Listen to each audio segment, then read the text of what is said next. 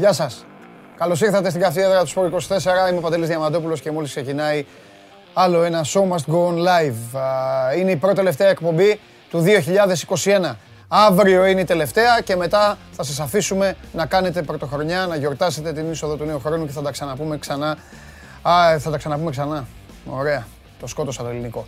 Και θα τα πούμε και πάλι μαζί από την ε, ερχόμενη Δευτέρα. Αυτή η εβδομάδα κυλάει λίγο περίεργα, κυλάει λίγο διαφορετικά, αλλά σήμερα λόγω των γεγονότων υπάρχει και ένα μίξ επικαιρότητα. Τι εννοώ; Κάντε υπομονή, φωνάξτε και τους φίλους σας και τις φίλες σας, θα δούμε παρέα εδώ να απολαύσουμε τη διαδικασία της κλήρωσης ε, για το δέντρο μέχρι και τον τελικό στο κύπελο Ελλάδας. Το ξαναλέω. Ε, στην ΕΠΟ ο Κώστας Κατσουράνης θα βγάλει τα μπαλάκια και θα βγουν τα ζευγάρια, όχι μόνο για τα προημιτελικά, αλλά τα ζευγάρια και των ημιτελικών μέχρι και τον uh, τελικό. Παρακολουθείτε την εκπομπή ολοζώντανη στο κανάλι του Sport 24 στο YouTube. Sport 24 μόνο αθλητικά. Μένετε στο site και ενημερωνόσαστε για τα πάντα. Βλέπετε συνεντεύξεις, βλέπετε αφιερώματα, βλέπετε ό,τι γουστάρει η ψυχή σας. Ακούτε την εκπομπή ζωντανή μέσω της εφαρμογής TuneIn. Μετά το τέλος της εκπομπής ανεβαίνει αυτή και με τη μορφή podcast στο Spotify. Android Auto για το αυτοκίνητο. Είστε η παρέα στο YouTube που ε, μιλάτε για όλα τα θέματα που σας απασχολούν. Ακόμη και όταν μιλάμε για ποδόσφαιρο, εσείς μιλάτε για εμβόλια. Όταν μιλάμε για εμβόλια, μιλάτε για πέναλτι. Γι' αυτό είναι ωραία αυτή η εκπομπή. Είναι φοβερό και τρομερό το ότι είναι ασθενής ε, ο φίλος μου ο Μάνος Χωριανόπουλος και πραγματικά ο κορονοϊός ε, ε, κάνει πάρτι, κάνει δικό του πάρτι ο κορονοϊός και τιμωρεί τα πάρτι που γίνονται ε, εν τη απουσία του. Ε, πάνω από 21.000 κρούσματα χθες ε, και να δούμε τι θα γράψει το κοντέρ σήμερα. Δεν θα πω εγώ προσοχή. Νομίζω ότι η κοινωνική ευθύνη βαρύνει τον καθένα. Οπότε μεγάλα παιδιά είμαστε όλοι να προσέξουμε. Και σας το λέει άνθρωπος που είχε τον κορονοϊό πριν τα εμβόλια. Ε, θα πάρω τη θέση μου, θα καθίσω για να σας πω ότι λόγω κορονοϊού, γιατί ο κορονοϊός κάνει πάρτι όπου γουστάρει και όπου αγαπά, σήμερα η Ευρωλίγκα είναι πιο φτωχή από ποτέ. Ένα παιχνίδι μόνο. Στις 8 η ώρα μπορείτε να δείτε τον αγώνα της Μονακό με τη Μακάμπη. Τίποτε άλλο. Φενέρ, Ρεάλ, ε, Ολυμπιακός Τσέσκα και Μιλάνο Άλμπα έχουν αναβληθεί. Να δούμε πότε θα βρει η Ευρωλίγκα ε, ημερομηνίες ε, για να, ε, για να γίνει. Όλοι εσείς πάτε από ήττα σε ήττα. Ε, η αλήθεια είναι ότι ε, σας έχω αλλάξει τα φώτα εδώ και πάρα πολλές ημέρες. Ο Πανάγος είναι απ' έξω, 500 like, ανέκδοτο. Ε, ισχύει ό,τι λέω, ό,τι ισχύει πάντα, ό,τι ισχύει κάθε μέρα. Κάτι που δεν καταφέρατε να κάνετε βέβαια μετά τα Χριστούγεννα, ούτε μια μέρα, αλλά ούτε και πριν τα Χριστούγεννα. Τέλος πάντων, απλά σας το λέω και αυτό για να ε, είμαστε, είμαστε εντάξει και να μην πείτε ότι δεν το ανέφερα καν. Λοιπόν, Premier League χθες, μεγάλη νίκη της ε, West Ham 1-4 μέσα στη Watford, Crystal Palace Norwich 3-0, Leicester Liverpool 1-0, Southampton Tottenham 1-1. Σήμερα παίζει η City, θα πάει να παίξει με την Bradford, θα πάει στο Λονδίνο. Στο Λονδίνο επίσης στις 9.30 ένα ημίχρονο διαφορά πιο πριν υπάρχει το παιχνίδι της Chelsea με την ε, Brighton. Μικρό το ταξίδι της Brighton. Θα πάει στο Λονδίνο, στο κοντινό Λονδίνο για να παίξει με τους ε, πρωταθλητές Ευρώπης. Υπάρχει ένα παιχνίδι ΑΕΛ Ξάνθη, αν θέλετε να το παρακολουθήσετε. Το έχει το τρίτο κανάλι της ελληνικής τηλεόρασης ε, στις 3 η ώρα. Και η ΑΕΚ Β στις 3 παρατέταρτο παίζει στην Καλιθέα. Υπάρχει μπάσκετ Champions League, θα τα πούμε αυτά αργότερα στο βάθος προς το τέλος της εκπομπής, πριν από την κλήρωση του κυπέλου. Θα έρθει εδώ με τη μάσκα του ο Σπύρος Καβαλιαράτος και θα συζητήσουμε ε, έχουμε κάνει ανασκόπηση για την ΑΕΚ. Ξετυλίξαμε το κουβάρι, το κυτρινό μαύρο κουβάρι ε, προχθές. Χθες πιάσαμε δύο κουβάρια στα χέρια μας, το πράσινο και το ασπρόμαυρο. Σήμερα είναι η μέρα να μιλήσουμε για Ολυμπιακό. Σήμερα θα συζητήσουμε για τον πρωταθλητή ε, τη σεζόν 2020-2021, την ομάδα που πήρε το πρωτάθλημα και την ομάδα η οποία φεύγει και το 21 και τη βρίσκει πρώτη με μεγάλη, μάλιστα με διψήφια διαφορά από τον δεύτερο στην βαθμολογία. Ένας Ολυμπιακός ο οποίος είναι μέσα στο κύπελο, θα είναι δηλαδή στην κλήρωση που θα παρακολουθήσουμε εδώ παρέα και φυσικά συνεχίζει και στην Ευρώπη, συνεχίζει στο Europa League. Θα έρθει ένα βράδυ στα μέσα του, ε, του Φλεβάρι που θα παίξει στον Μπέργαμο με την Αταλάντα και μετά από μια εβδομάδα θα φιλοξενήσει τους ε, Ιταλούς στο γήπεδο Καραϊσκάκη. Ε, για τον Ολυμπιακό είναι και το Πολ ε, το οποίο έχουν βάλει τα παιδιά. Ξέρω ότι είναι για τον Ολυμπιακό, δεν ξέρω τι είναι το Πολ. Ε, το ξέρω ότι είναι για τον Ολυμπιακό, γιατί για τον Ολυμπιακό σήμερα ε, είναι η εκπομπή, είναι η σειρά του, οπότε είναι δεδομένο ότι θα έχουν πιάσει κάτι για τον Ολυμπιακό. Τι έχουν βάλει, για να δούμε, να ψηφίσω κι εγώ, όπως κάνω πάντα. Λοιπόν, τι είναι αυτό; Με, με συγχωρείτε, αλλά αυτό είναι εκκλησία. Ποιος είναι ο νούμερο ένα σε προσφορά ξένος παίκτης στη σύγχρονη ιστορία του Ολυμπιακού; Ποιος να είναι; Από αυτούς υπάρχει ένας παίκτης που έχει παίξει 13 χρόνια και έχει πάρει 12 πρωταθλήματα και 5 κύπελα. 17 τίτλους. Σε 13 χρόνια. Τέλος πάντων. Α Ελαραμπή, Β Τζιομπάνι, Τζιομπάνι. Ξέρετε γιατί, ε; γιατί βλέπα και τον Μπέλμερκ. Το πιάσατε. Λοιπόν, Α Ελαραμπή, Β Τζιοβάνι, Γ Μέλμπερκ, Δ Τζόρτζεβιτ. Ε, δεν χρειάζεται καν να πω το όνομα. Δεν χρειάζεται καν να πω. Ε, ε, ε τι θεοί είστε ρε. Τι να... Επαναλαμβάνω όμως, προσέξτε. Επειδή είστε πονηρούλιδες και ξέρω γιατί το βάλατε, γιατί ποντάρετε, ποντάρετε στους ψηφοφόρους σας ότι ψηφίζουν αλλά Ελλάδα, ελληνικές εκλογές. Προσέξτε το ερώτημα για να μην σας πιάσουν κότσο ή απ' έξω. Ποιος είναι ο νούμερο ένα ξένος σε προσφορά στη σύγχρονη ιστορία του Ολυμπιακού; Σωστό και το σύγχρονο γιατί υπάρχει ο Βοσέλατς, υπάρχουν και άλλοι ποδοσφαιριστές που έχουν φορέσει τα ερυθρόλευκα. Ε, μπράβο επιστήμονα. Και εγώ μαζί σου είμαι. Επιστήμονας λέει Διαμαντόπουλος. Εγώ θα είχα πάρει περισσότερους τίτλους από το, από το Δέλτα. Λοιπόν, ε,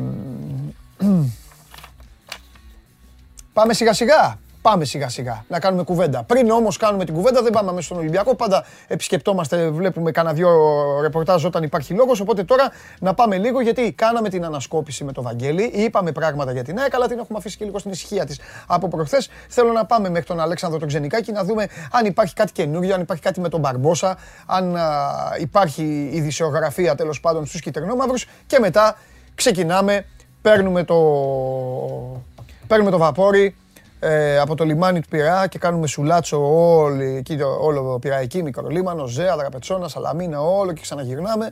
Φτάνουμε μέχρι το Νέο Φάληρο μαζί με τον Χριστοφιδέλη και συζητάμε μαζί και με εσάς για τους ε, Ερυθρόλευκους. Πρώτα όμως Ξενικάκης.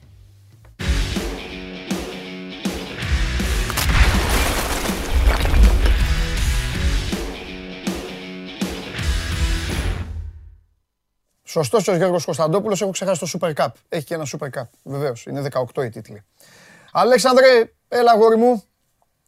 Χαίρετε, τι κάνουμε, χρόνια πολλά. Καλά χρόνια πολλά, δεν τα έχουμε πει. Καλά, εσύ πώς είσαι; Εξαίρετα, εξαίρετα. Μπράβο, μπράβο. Μετράμε τις ημέρες να, να αλλάξει η χρονιά, μπας και αλλάξει και η διάθεσή μας, ξέρεις.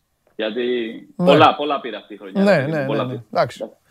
Είναι λίγο δύσκολα τώρα, τι να κάνουμε; Θα γίνει λίγο πανικός. Εντάξει, εντάξει, εντάξει. Υπομονή, υπομονή. Προβλεπόμενα ήταν αυτά, τα έλεγα και στο Χωριανόπουλο. Θα γίνει πανικός τώρα. Θα, σωστό, έχουμε... Σωστό, σωστό, θα, θα πέσει ξύλο πολύ. Θα έχει πολύ ξύλο τώρα αυτές τι ναι, μέρες. Ναι, ναι, ναι. Ε, ναι, ναι, ναι, ναι. Ποιο το αντέχει, να δούμε. Αλήθεια. Λοιπόν, όλα καλά, όλα καλά. Ε, τι λέμε, τι έχουμε, το αφήνω πάνω σου. Από πού θες να ξεκινήσω; Ωραία. Ε, λοιπόν, κοίταξε να δεις τώρα αυτές τις μέρες με τα γραφικά μου. Δεν μιλάμε τώρα, δεν έχει αγωνιστικά.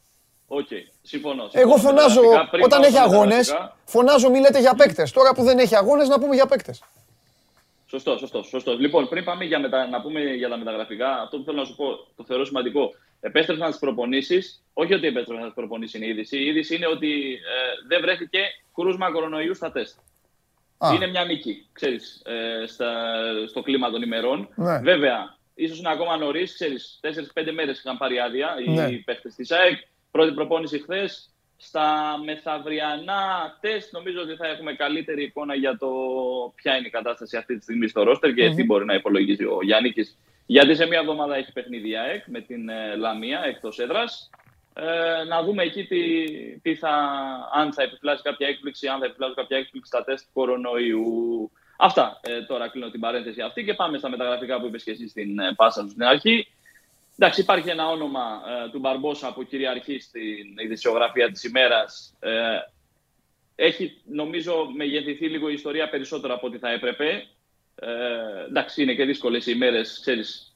Άμα δεν υπάρχει και έντονη δυσιογραφία, τα μεταγραφικά ανεβαίνουν πιο πάνω στην, στην ατζέντα. Ε, δεν είναι τόσο προχωρημένη η περίπτωση. Σε καμία των περιπτώσεων, σίγουρα δεν είναι τόσο προχωρημένη. Είναι ένας παίκτης που αρέσει, είναι ένας παίκτης που αυτή τη στιγμή αγωνίζεται στην Παλμύρα. Τα έχετε πει και με τον Βαγγέλη τις προηγούμενες ημέρες. Ολοκλήρωνε τον δανεισμό του στην Νης, η οποία τον είχε αγοράσει πριν από λίγα χρόνια 10 εκατομμύρια ευρώ. Τελειώνει το συμβόλαιό του το 2023. Είναι μια περίπτωση που αρέσει, εξετάζεται, αλλά δεν είναι η περίπτωση που είναι ο νούμερο ένα στόχος, ξέρεις που λέμε σε αυτές τις ε, σε κάτι αντίστοιχες συνθήκες. Δεν είναι αυτός ο νούμερο ένα στόχος.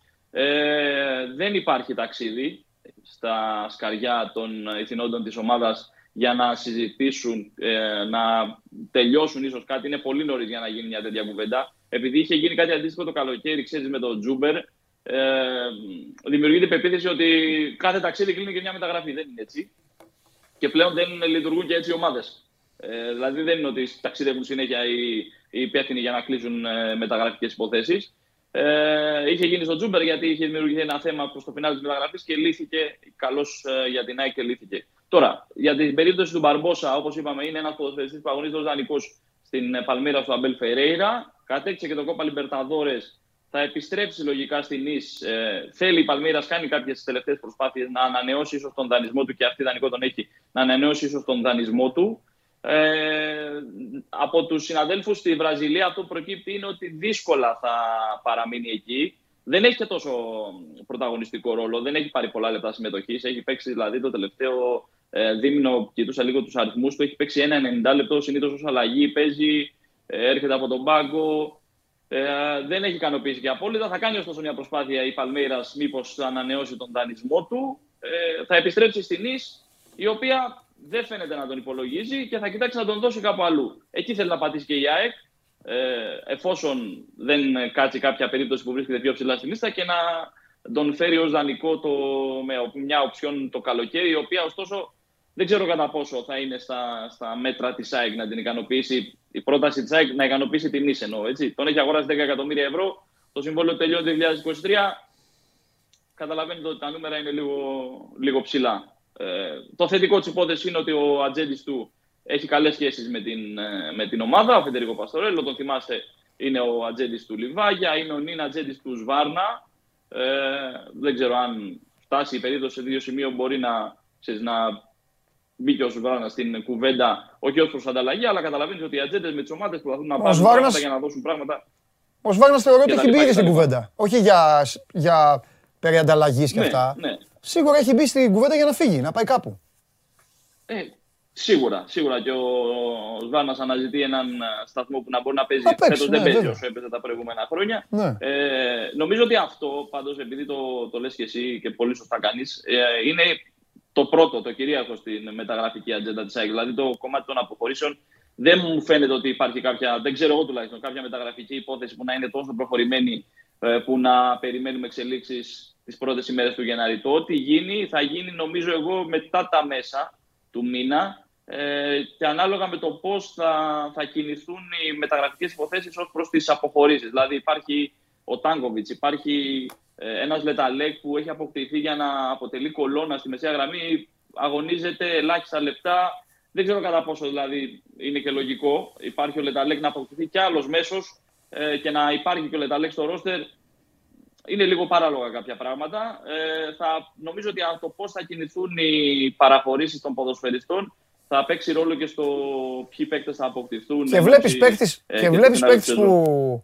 Βλέπεις παίκτες δηλαδή που στήχησε στην ομάδα και αποκτήθηκε Αύγουστο να φεύγει μέσα στο χειμώνα. Ε; Δεν ξέρω κατά πόσο θα φύγει, αλλά βλέπω ότι δεν ταιριάζει με το αγωνιστικό προφίλ της ΑΕΚ. Δηλαδή, ε, αυτή τη στιγμή ο Γιάννη δεν λέω ότι δεν είναι καλός παίκτης. σω είναι πολύ ταλαντούχο. Ε, παιδί μου, φάνηκε από την αρχή του Γιάννη του. Ήταν ξεκάθαρο ότι ναι, ήθελε κάτι ναι. άλλο. Αλλά δεν είναι ο ποδοσφαιριστής που θα μπορέσει να αγωνιστεί, ξέρεις, στην ε, μεσαία γραμμή να παίξει αυτό το ποδόσφαιρο έντασης που θέλει ο Γιάννη. Τώρα, βέβαια, θα μου πεις ότι στι τελευταίες του δηλώσεις μετά την Κυφυσιά ο Γιάννη είπε, έκανε λόγο για αλλαγές. Αλλαγές, αυτό που μπορώ να σκεφτώ εγώ δεν είναι αλλαγές ε, σε μεταγραφικές υποθέσεις, αλλαγές στο, στο αγωνιστικό πλάνο. Δεν ξέρω αν θα κοιτάξει να προσθέσει ένα ποδοσφαιριστή. Το συζητάμε και μαζί στη, στη μεσαία γραμμή για να σφίξει λίγο εκεί ο, η μεσαία γραμμή της Ένωσης που αποτελεί την αχιλιοπτέρνα. Εκεί ίσως σε μια κουβέντα με τρεις κεντρικούς μέσους, με ένα ποδοσφαιριστή που θα αγωνίζεται μπροστά από τα στόπερ, ίσως ο Λεταλέκ θα μπορούσε να φανεί χρήσιμος. Αλλά δεν βλέπω το πώς θα υπάρχει και ο Λεταλέκ, πώς θα αποκτηθεί κι άλλος μέσος, ο οποίος θα πάρει και αυτός λεπτά συμμετοχής. Μαζεύονται πολύ. Μαζεύονται πολύ. Για ε, αυτό Αλέξανδρε... θέλω, περιμένω τις αποχωρήσεις πρώτα ναι. για να δούμε τι μπορούμε να, να σου πω και κάτι. συνέχεια. Να σου πω και κάτι και σένα. Το είπαμε λίγο με το Βαγγέλη, μάλλον με το Βαγγέλη το αναλύσαμε και το έβγαλε η συζήτηση. Είναι αυτό που, αυτό που έμεινε, αυτό που μένει. Νομίζω ότι η ΑΕΚ είναι από όλους στην πιο περίεργη φάση. Θα σου πω γιατί, το λέω. Ναι, για να μου πεις. Ο Ολυμπιακός πάει πάρεις ξανά το πρωτάθλημα. Έχει κάνει και τη μεταγραφή του χειμώνα, ποιο χειμώνα, τη μεταγραφή του χειμώνα καλοκαιριού, τη μεταγραφή του 21 τέλος πάντων. Ο Πάοκ έφερε τώρα τον αθλητικό του διευθυντή. Είχε ξεκαθαρίσει εδώ και καιρό ο Πάοκ παραδεχόμενοι τα λάθη τους που έκαναν ότι από εδώ και πέρα ό,τι κινείται εκτελείται και ότι αξίζει, έτσι. Ναι. Και υπάρχει τώρα μία ΑΕΚ που βρέθηκε για λίγο διάστημα μόνη δεύτερη σε λίγο απόσταση βολής. Αυτή η απόσταση βολής έγινε απόσταση κοπέδου μετά από άλλες δύο εβδομάδες. Εύκολα. Μία ΑΕΚ η οποία δεν ξέρει τώρα τι θέλει. Δηλαδή τι εννοώ, δεν ξέρει τι στοχεύει τώρα η ΑΕΚ. Ας το κύπελο. Το κύπελο το θέλουν όλοι. Okay. Δηλαδή, να, να μείνει δεύτερη, να κυνηγήσει τον πρώτο δύσκολο, να μείνει δεύτερη, εντάξει. Ε, πού θέλω να καταλήξω; Ότι όλο αυτό, ξέρεις, κολλάει λίγο και στο, και στο πώς μπορεί να, να γίνει ο μεταγραφικός σχεδιασμός. Μπορεί εύκολα δηλαδή ναι. να λένε «Άσε, μην τον πάρουμε το ξενικάκι». Το καλοκαίρι. Άστο τώρα, κάτσουμε έτσι. Ε, και έτσι να κάτσει ΑΕΚ βελτίωση δεν έχει έτσι. Τα νούμερα είναι απογοητευτικά. Η ανασταλτική της λειτουργία είναι, σωστό, σωστό. είναι τραγική. Ποιος όμως ρε παιδάκι μου πέφτει στη φωτιά ότι σε μεταγραφική περίοδο Γενάρη θα ξοδέψει η ομάδα και θα, την τραγωδία θα την κάνει, θα την ισιώσει.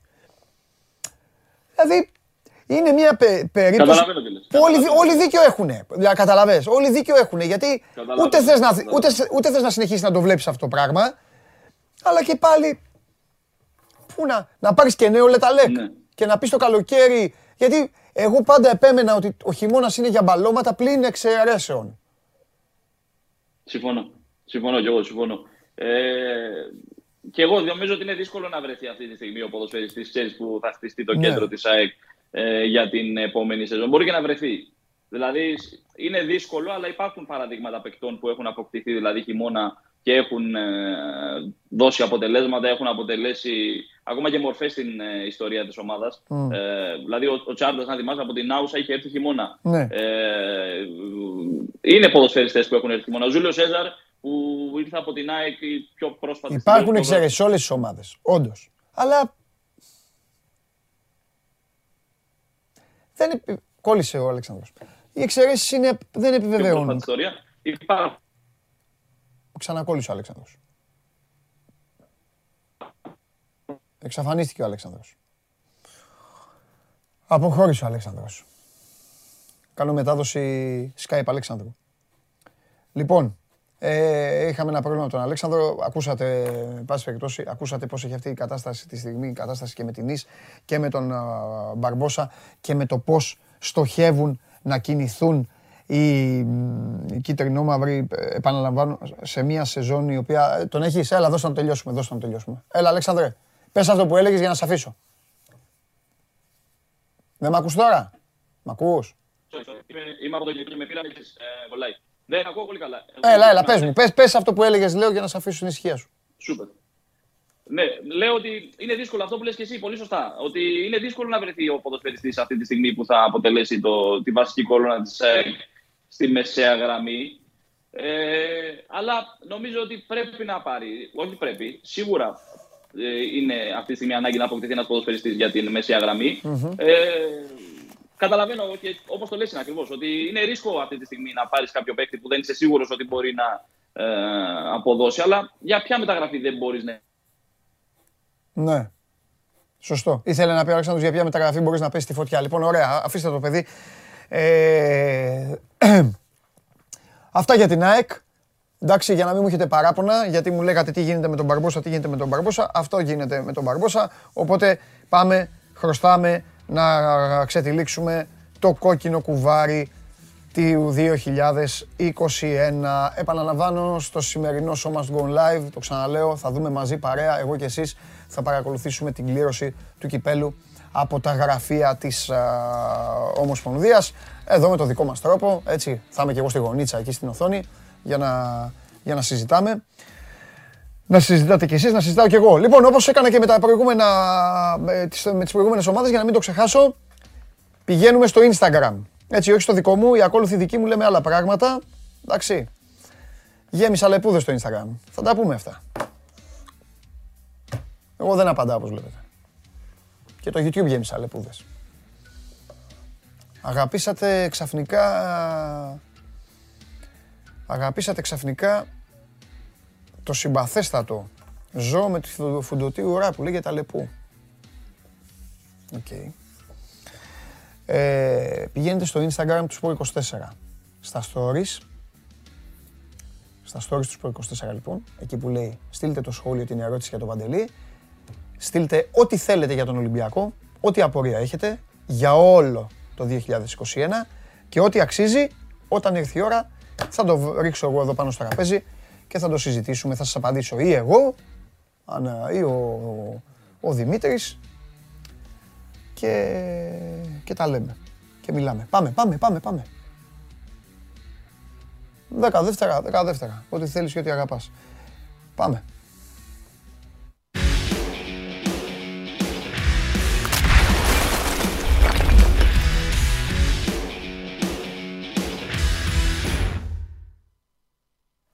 Έτοιμος; Έτοιμος λέω, έτοιμος. Καλό μεσημέρι, φίλε. Γεια σου, Δημήτρη μου.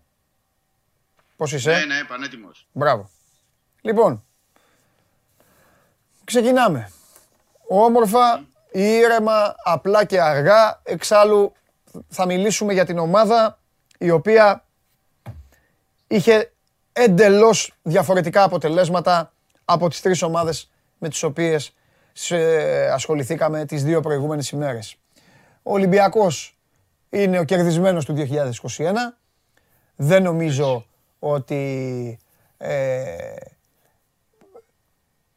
αγωνιστικά, παικτικά και σε θέματα αποτελεσμάτων ε, το, το, το, το, τελικό αποτέλεσμα, αυτό που μένει για τη χρονιά, δεν νομίζω ότι είναι αρνητικό.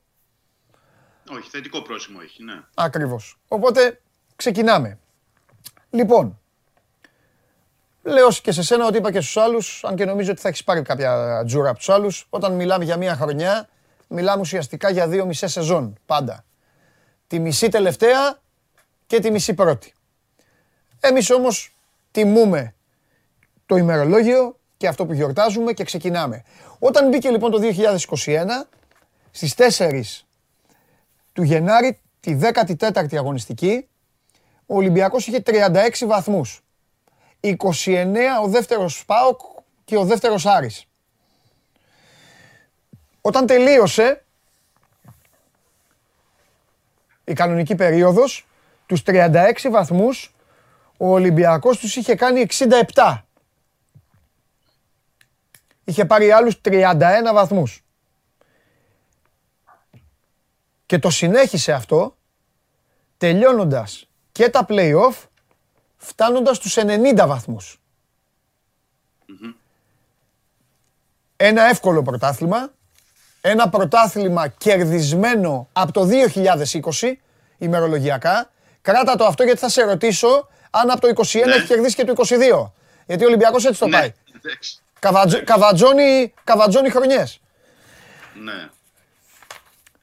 Και τελειώνει τη σεζόν με αποτυχία στον τελικό του κυπέλου, χάνοντας 2-1 ε, στο 90 με τον γκολ του Κρμέντσικ ε, στο ΆΚΑ από τον ΠΑΟΚ. Ναι. Τελεία εδώ. Έχουμε να πούμε κάτι; Υπάρχει, κάτι που σου κάνε, υπάρχει κάτι που σου έκανε εντύπωση από το Γενάρη μέχρι το Μάη, λοιπόν, μέχρι να φτάσει εκεί; Ε, υπάρχει κάτι που σε εντυπωσίασε, κάτι που σε δυσαρέστησε, κάτι που έχουμε ξεχάσει, κάτι που θυμούνται οι φίλοι του Ολυμπιακού έντονα; Μια μεγάλη στιγμή, μια κακή στιγμή; Ε, μια καλή στιγμή, Παντελή, να πούμε ότι είναι η ευκολία με την οποία για ακόμα μια χρονιά ο Ολυμπιακός ε, πήγε στα play-off ε, έχοντας τελειώσει το πρωτάθλημα ουσιαστικά. Δηλαδή έχει... Με 16 βαθμούς από το δεύτερο Άρη. Μπράβο. Ε, έχει ε, θεσπιστεί αυτή η διαφορά ή τα play-off, συγγνώμη, ε, ώστε να υπάρχει έτσι ένας ανταγωνισμός στο πρωτάθλημα κτλ. Αλλά σε ό,τι αφορά την κατάκτηση του τίτλου, από τότε που το έχει κάνει η Super League 1 τα play-offs, ε, τα έχει καθαρίσει εύκολα ο Ολυμπιακός. Πριν φτάσουμε σε αυτή τη διαδικασία και με το θετικό θα έλεγα ότι ο Ολυμπιακός έχοντας καθαρίσει νωρίτερα το πρωτάθλημα έδειξε και στα playoffs, αν δεις την ειδική βαθμολογία αυτών των 10 αγωνιστικών, ο Ολυμπιακός έχει πάλι τους περισσότερους βαθμούς, ε, πήρε τις νίκες που ουσιαστικά δεν είχε ας πούμε, την, ε, τις ανάγκες ας πούμε, για να μπορέσει να, να διεκδικήσει σε σχέση με, τους, με τις υπόλοιπες ομάδες που διεκδικούσαν και την έξοδο στο, ε, στην Ευρώπη, γιατί ήταν και θέση της ε, Ευρώπης. Ε, το θετικό αυτό είναι. Θέλω να πω κάτι σε αυτό το σημείο. Ναι. ναι. Ε, γιατί έβγαλε την μπάσα ο Δημήτρης. Θέλω να σας πω κάτι το οποίο περίμενα να το πούμε στον Ολυμπιακό, γιατί με τον Ολυμπιακό έχει να κάνει. Ο Ολυμπιακός τελείωσε την κανονική περίοδο με 67 βαθμούς. Τα play-off τα τελείωσε με 90. Πήρε άλλους 23 βαθμούς. Θέλω να προσέξετε καλά αυτό που θα σας πω. Μετά και τα play-off, ο ΠΑΟΚ έκλεισε, κάνοντας ένα φοβερό ντεμαράζ, έκλεισε όλη τη χρονιά, έκλεισε το πρωτάθλημα τέλος πάντων, με 64 βαθμούς. Ο Άρης 61, ο Παναθηναϊκός 53. Που σημαίνει ότι αν ο Ολυμπιακός δεν έπαιζε στα play-off, αν ο Μαρτίνς έλεγε, αν ο Μαρινάκης έπαιρνε τηλέφωνο και έλεγε στο Μαρτίνς και στους παίκτες, αύριο δεν γουστάρω να κατέβετε στο γήπεδο, θα κοιμηθείτε. Και δεν υπήρχαν αφαιρέσεις βαθμών τέλος πάντων. Ναι, ναι. Ο Ολυμπιακός με 67 βαθμούς θα ήταν πρώτος. Εγώ αριθμούς διαβάζω. Ναι, και αυτό λέει πολλά όμως. Οκ, εσύ, το, εσύ το εξηγείς λοιπόν. Ωραία. Και, ε, να πω και το αρνητικό, για να μην το αφήσουμε κι αυτό. Ναι.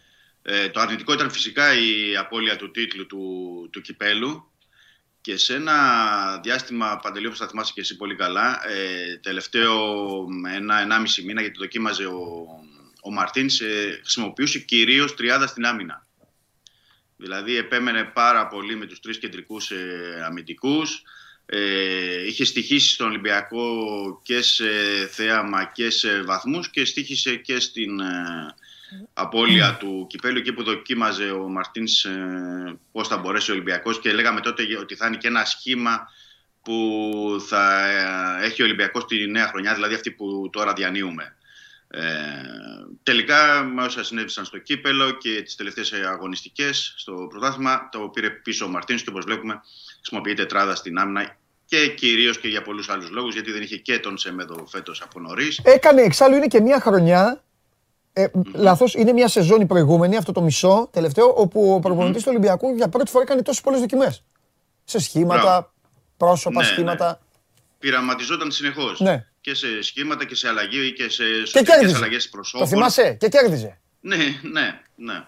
Αυτό Κέρδιζε, πιστεύεις; ναι, είχε- τελικά τον κρέμασε στον τελικό του κυπέλου; Το ότι Ναι. έκανε συνέχεια στα Τον πα- play-off, συνέχεια δοκιμές, κέρδιζε, δοκιμές, κέρδιζε, κέρδιζε. Πιστεύεις ότι μπερδεύτηκε, ρε παιδί μου; Και πήγε στο τελικό του κυπέλου και είπε, πα- άσε, θα παίξουμε έτσι. Ναι, τον παρέσυρε θεωρώ. Ναι. Θεωρώ ότι τον παρέσυρε. Δηλαδή είχε παίξει και με διάφορες. είχε βάλει και τον Πιτσικάδε και τον Σουρλί και Καλογερόπουλο, είχε βάλει και άλλα παιδιά και έλεγε ότι εδώ ας, ε, κερδίζουμε. Ναι. Ε, νομίζω ότι τον παρέσυρε πηγαίνοντας μέχρι εκεί. Είναι ότι κάποια, ξεκούρασε κάποιους βασικούς σε κάποια παιχνίδια. Ε, είχε κατακτήσει το πρωτάθλημα, είχαν χαλαρώσει λίγο. Ε, τελικό στην Αθήνα του κυπέλου. Ναι. Ε, με κάποιο τρόπο η διαφορά, όπως είπες και εσύ, από τον ΠΑΟΚ στο πρωτάθλημα ήταν ε, πολύ μεγάλη. Ε, και ήταν έτοιμος από το προηγούμενο double που είχε κατακτήσει ο Ολυμπιακός. Είχε θεωρήσει ότι θα φτάσει και στην κατάκτηση και του περσινού double. Κάπου εκεί χάλασε το μυαλό, θα έλεγα, και των παικτών ε, και του Μαρτίνς. Ναι. Δηλαδή κάπου παρασύρθηκαν με όλη αυτή την ευκολία με την οποία κέρδισε ο Ολυμπιακός και ε, λέει ότι εδώ έτσι κι αλλιώς θα το πάρουμε και το, το κύπελο με κάποιο τρόπο. Ε, αλλά σε ένα παιχνίδι είναι και ένα τελικό είναι πολλά που μπορούν να αλλάξουν και μια ε, στιγμή όπως ήταν αυτή στο, στο 90 και με, την, ε, με τα λάθη που έγιναν και στο κέντρο και στην άμυνα ε, ήρθε αυτό το αποτέλεσμα. Ε, αυτές δηλαδή ήταν το αρνητικό που θα μπορούσε να πεις σε, ένα, σε μια σεζόν. Ναι. Ο Ολυμπιακός πήγε πάλι μακριά, ε, μακριά για τα ελληνικά δεδομένα να πούμε Παντελή και για το Europa League. Έτσι ήταν ε, συνεχόμενη διαδοχική περίοδο που ήταν και στους 16 του Europa League γιατί ήταν και την προηγούμενη ε, σεζόν και επιδιώκει και ευελπιστεί να το καταφέρει και φέτος. Και βγάζει άλλο ένα στοιχείο. Ο Ολυμπιακός βγάζει το 2021 προερχόμενος από δύο πρωταθλήματα τα οποία δεν σταμάτησαν. Από δύο σεζόν οι οποίες ήταν μονοκόμματες λόγω του κορονοϊού. Ναι. Και η μία να θυμίσουμε, θα θυμάσαι εσύ πολύ καλά, η Ρεβάνς με την Wolves ήταν Αύγουστο. Ναι. Αποκλείστηκε δηλαδή... και μετά από λίγο καιρό ξεκίνησε η επόμενη διοργάνωση. Μπήκε, μπήκε στο Champions League. Μπήκε αμέσως ναι, προετοιμασία για να παίξει στο, στο επόμενο. Ήταν δύο, δύο σεζόν που έπαιζε συνέχεια ο Ολυμπιακός. Είχε μεταφερθεί, να θυμίσω, και το τελικό του κυπέλου με την ΑΕΚ που πήγε Σεπτέμβριος. Πολύ σωστό. Δεν είχαν, δεν είχαν καθίσει καθόλου οι παίκτες και ναι. ξέρεις με την ε, αγωνία και με το να διαμορφώσει και ο προπονητής το, ε, το πρόγραμμα έτσι ώστε να μην κάψει τους παίκτες, να μην γίνει και η προετοιμασία στο full να, μην, να μπει και ο αμέσως Ολυμπιακός στις διοργανώσει. Το γεγονός ότι έχουν παίξει δύο ε, χρονιές, ε, δύο σεζόν ε, ε, αλλεπάλληλα οι παίκτες, αυτό βγαίνει και τώρα. Ναι. Γι, αυτό, γι' αυτό και πολλές φορές λέει ο Μαρτίνς και όταν ρωτάτε για το θέαμα του Ολυμπιακού κτλ. Και, και λέει ε, εντάξει, να δούμε και τη, την προετοιμασία που έγινε το καλοκαίρι. Είχαμε και άλλα προβλήματα, δεν ήθελε να πει για την πανδημία τον περασμένο Ιούλιο με τα παιχνίδια με την Εύτσι και όσα ακολούθησαν. Ε, και γι' αυτό πήγαινε ε, συντηρητικά, θα έλεγα, και το, το φετινό καλοκαίρι ο Μαρτίνος, ώστε να μπορέσει να βγάλει και από τους παίκτες, γιατί στηρίχθηκε κυρίως, έτσι όπως είδαμε παντελή, ε, στους περσινούς και προπέρσινους. Δηλαδή οι μεταγραφές του, αν εξαιρέσεις τον Αγκιμπού Καμαρά, το Βατσλικ που, ήταν, που είναι στο, ε, στο τέρμα και τον Τικίνιο με ένα ε, ναι. τρόπο, οι υπόλοιποι δεν του έχουν δώσει ακόμα αυτά που πρέπει. Ναι, λοιπόν, βιάζεσαι. Ακόμα έχουμε, δεν έχουμε τελειώσει. Μην μη, μη, μη, μου χαλάς τη ροή των μηνών. Μην μου χαλάς τη χρονιά. Ήμακτον. Δεν είδες τους άλλους τρεις, δεν τους είδες τι καλά παιδιά ήτανε. Ναι, ναι. Ε, γι' αυτό. Και όταν, όταν ξεφεύγει ο Τζιομπάνογλου, έχεις δει που του λέω μη γίνεσαι Χριστοφιδέλης. Αυτό πρέπει να το δω. Ναι. δεν, πρέπει να σε, δεν πρέπει να σε φέρνω παράδειγμα προς αποφυγή. Πρέπει να το δουλέψεις αυτό. Λοιπόν, Εντάξει, πάμε. Σε, σε θέλω παίκτη, σε θέλω μαντί καμαρά, δεν σε θέλω τώρα να, Μαντί καμαρά κανονικό, όχι που σουτάρει συνέχεια. Το, το, κανονικό, όχι τέτοιο. Για, για Εμβιλά, πάμε. Για Εμβιλά. Πώς την έχασε ο Μαντί Καμαρά αυτή τη θέση τώρα στο Κόπα Αφρικα, είδες; Είδες πώς βλέπουν οι ξένοι, βλέπουν τη, την πορεία, βλέπουν. Η αλήθεια είναι ότι έκανε κυλίτσα. Και του έχει στοιχήσει γιατί. Στενοχωρηθήκε. Τώρα διακόπτω λίγο το ναι, ρυθμό, αλλά δεν πειράζει. Ναι, ναι, Στενοχωρηθήκε. Ναι. Στεναχωρήθηκε, ναι, ναι. Τον καταλαβαίνω. Που δεν ήταν στο, που δεν ήταν. Τώρα έχει πάει και αυτές τις μέρες που πήρε την άδεια, ήταν στη Γουινέα ε, πήγε εκεί και του δικού τους ανθρώπους ε, φυσικά ναι. για, να περάσει, για να περάσει το παιδί. Ναι. Και έκανε και αναρτήσεις ε, συνέχεια για την εθνική ομάδα με τους υπόλοιπους ε, συμπαίκτες του εκεί. Να πάτε καλά, ξέρω εγώ, να πάμε καλά στη διοργάνωση. Εντάξει, ε, τους έχει, τους έχει βάλει και πίεση τώρα το καθεστώς εκεί στους παίκτες, τέλος πάντων. Εντάξει, μια χαρά είναι. Να σου πω, καλύτερα που γλίτωσε. Άστο, γλίτωσε. Δεν ποτέ δεν ξέρεις. ναι, ναι, ναι. Άστο να κάτσει εδώ. Άστο. Έχουμε, έχουμε τον Αγκιμπού όμως. Ναι. Είναι ο Αγκιμπού. Ναι. Ο Αγκιμπού και ο, και, Κεϊτά δεν είναι μαζί. Ναι, ναι, να μπει. Να μπει. Τέλος πάντων. Λοιπόν, φτάνουμε λοιπόν στο καλοκαίρι. Πόσο πιστεύεις, πόσο πιστεύεις ότι ο, ο οργανισμός με τόσους τίτλους φορτωμένος, πόσο πιστεύεις ότι διήρκησε η στενοχώρια για την απώλεια του κυπέλου; Ε, μέτρησες στο, στο σχεδιασμό; Ε, μέτρησες στο ότι θα πρέπει να γίνουν μεταγραφές όπως και έγιναν φυσικά. Ε, ότι να δυναμώσουμε κι άλλο, ναι. ε, να πάμε για τον double του χρόνου, να πάμε για την ε, Ευρώπη. Κυρίως μέτρησες στο σχεδιασμό ε, Παντελή, ναι. και έτσι το αναφέρουμε και στους φίλους, για την είσοδο στο, στο ομίλους του Champions League. Δηλαδή όλο το βάρος έπεσε εκεί. Ε, ήταν οι προκριματικοί αγώνες και όλος ο σχεδιασμός γινόταν ε, να μπούμε στους ομίλους. Και θα γινόταν και περαιτέρω κινήσεις, πιστεύω, ακόμα αν είχε μπει ο Ολυμπιακός και δεν είχε αποκλειστεί από τον Λουντογκόρετ. Ναι. Ε, λειτουργήσε ως καμπανάκι δηλαδή. Ο τελικός λειτουργήσε ως καμπανάκι για την επόμενη μέρα του, Ναι. του Ολυμπιακού και τον είδαμε ότι όντως έγιναν οι κινήσεις. Μμμ, μμμ. Να σου πω κάτι, αφού με πρόλαβες τώρα πριν πάω στα ονόματα. Ε, Το περνάς τις αποτυχίες του 21 της Λουντογκόρετς ή είσαι από τους ανθρώπους που λες το Champions League είναι κάτι πολύ μεγάλο. Ο Ολυμπιακός είναι σχεδόν μόνιμος επισκέπτης του, μόνιμος θαμώνας του. Ε, εντάξει, αυτή τη φορά απλά δεν τα κατάφερε.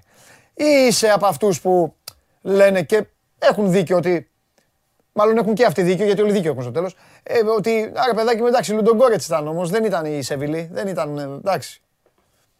Όχι, είναι αποτυχία.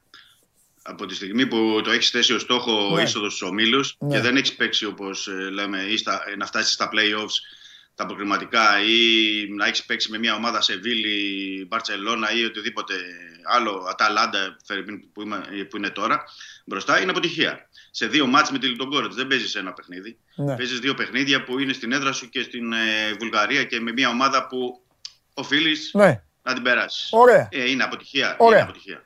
Συμφωνούμε λοιπόν ότι οι δύο πιο κακές στιγμές του Ολυμπιακού το 2021 Μμμ.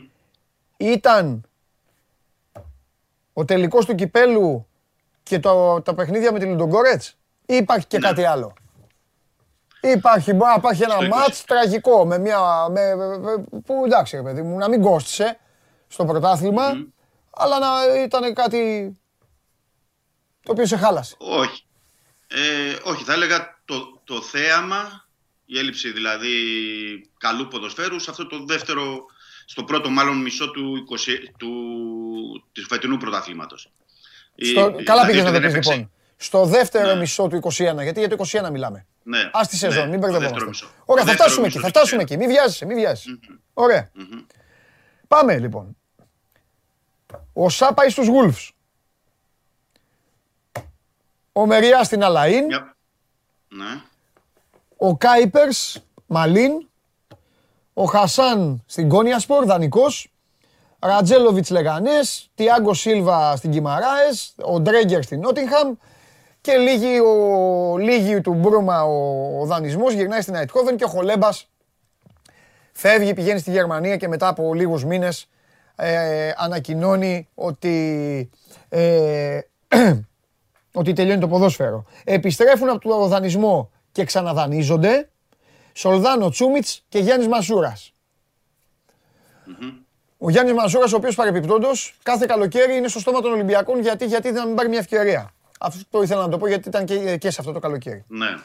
Και εμφανίζονται ο γίγαντας ο Νιεκούρου, ο Κούντε, ο Καρμπόβνικ, ο Αγκιμπού Καμαρά που κλέβει την παράσταση γιατί εμφανίζεται με 120.000 ευρώ από τη Λίλ και όλοι λένε αυτό το παιδί όπως είναι βάλτε το στην ομάδα Β και όπως ε, τελικά αυτό το παιδί όπως ήταν έχει δώσει και καμιά δεκαριά βαθμού στον κανονικό Ολυμπιακό.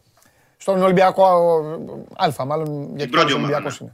Ε, Λοιπόν, Βατσλίκ, made uh, in uh, Euro, έτσι. Ρόνι Λόπεζ, δανεικός. Γυρίζει ο Σισε, ο Μάρκοβιτς το ίδιο, ήταν δανεική, Σεντετιέν και Παρτίζαν, αντίστοιχα. Παίρνει τον Τικίνιο ελεύθερο και τον Γκάρι Ροντρίγκεζ. Αποκτά από την Εύτσι και το φίλο σου που τον λέει συνέχεια το Μαμαντού Κανέ, αλλά τον αφήνει στο Αζερβαϊτζάν.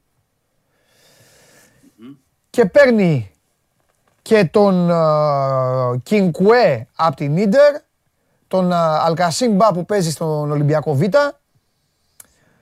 Ε, όχι, και ο, και ο Ετιέν αυτός ο Κινκουέ που στον Ολυμπιακό Β παίζει το παιδί. Ναι, στο Ολυμπιακό Β. Ωραία.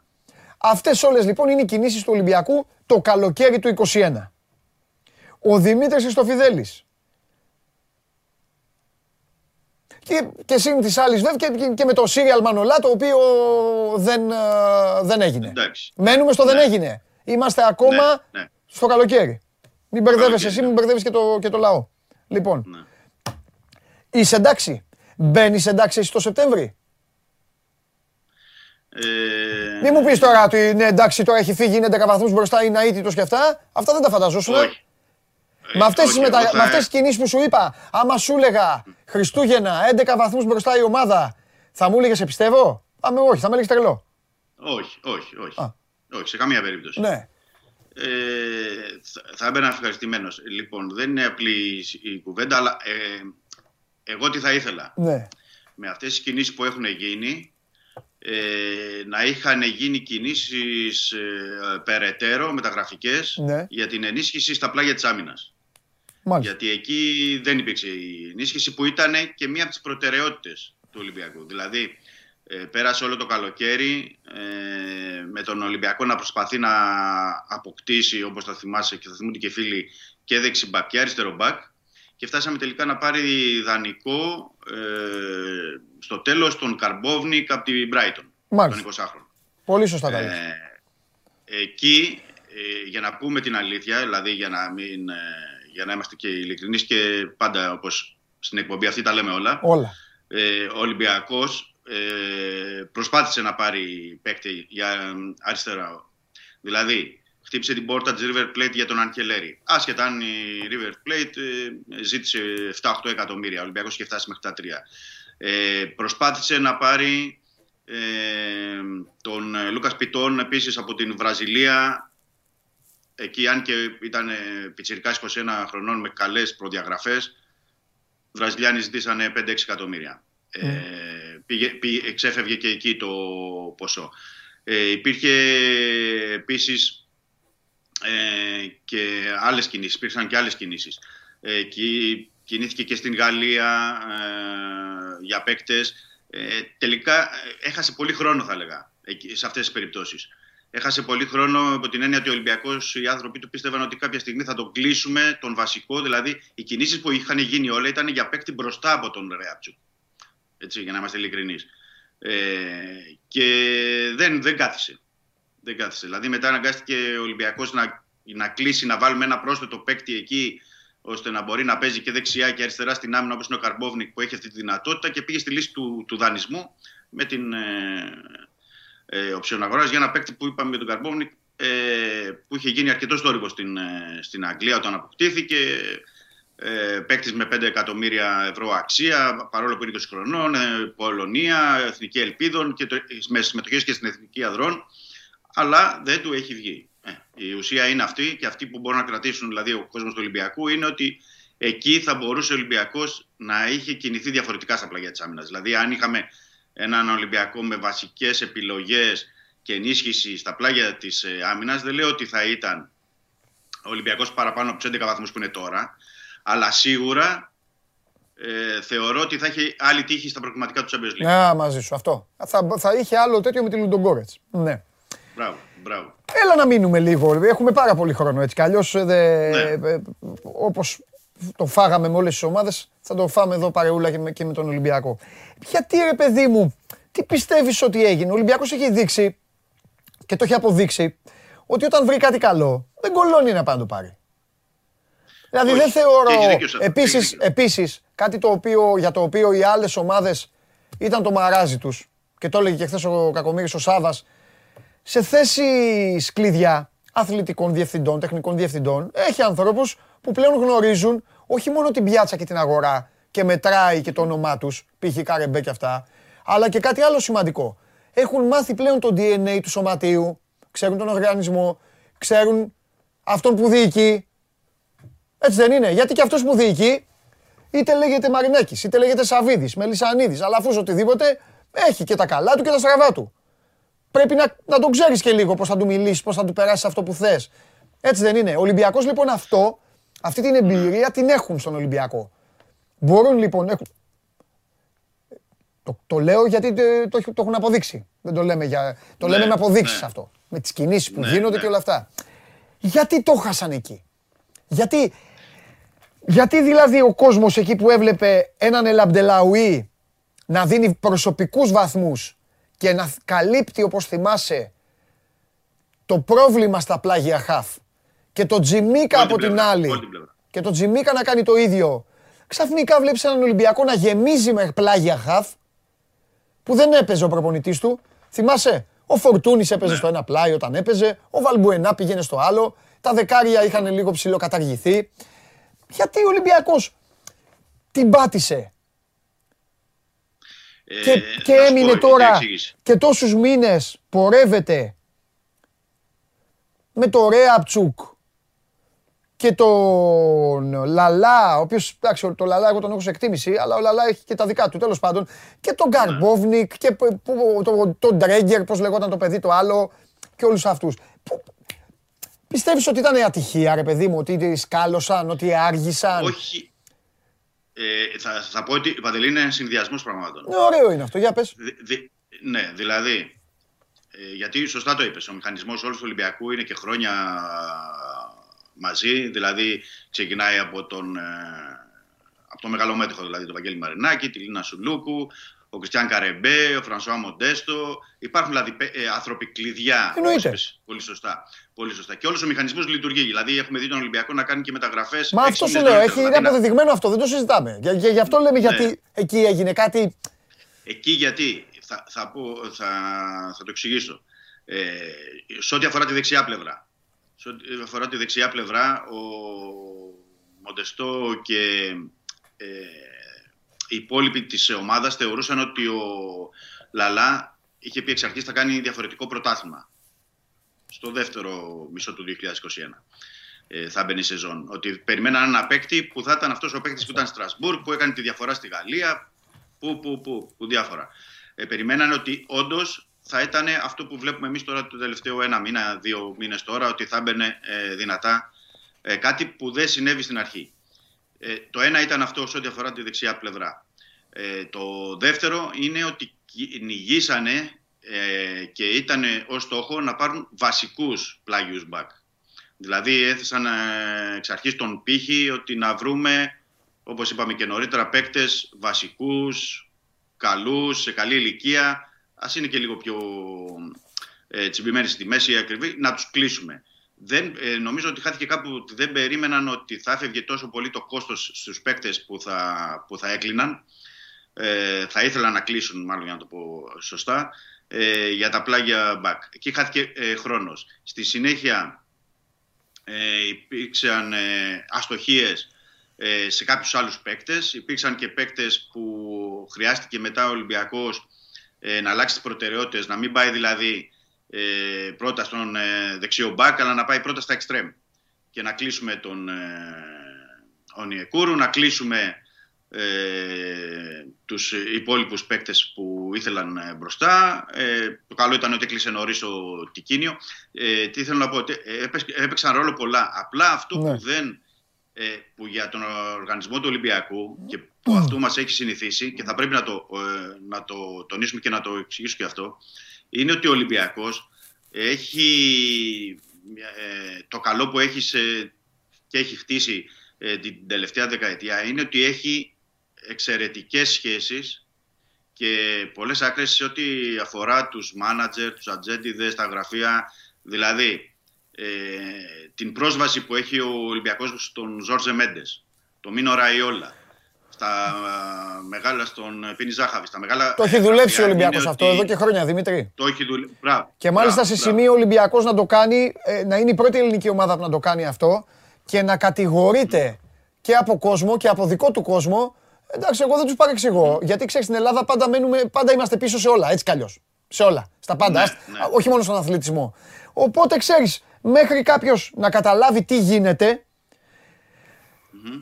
Ακόμη και οι συναδελφοί μας. Δηλαδή, βρε- βρε- βρε- βρεθήκαμε σε σημείο, ξέρεις, άλλα να λέμε εμείς, άλλα να λένε άλλοι. Κατάλαβε. Δηλαδή, εντάξει, σου λέει ο άλλος. Ναι, ναι, το ναι. Χριστοφιδέλη, τον πουλάει, τον ξεπουλάει, το- τον σκοτώνει.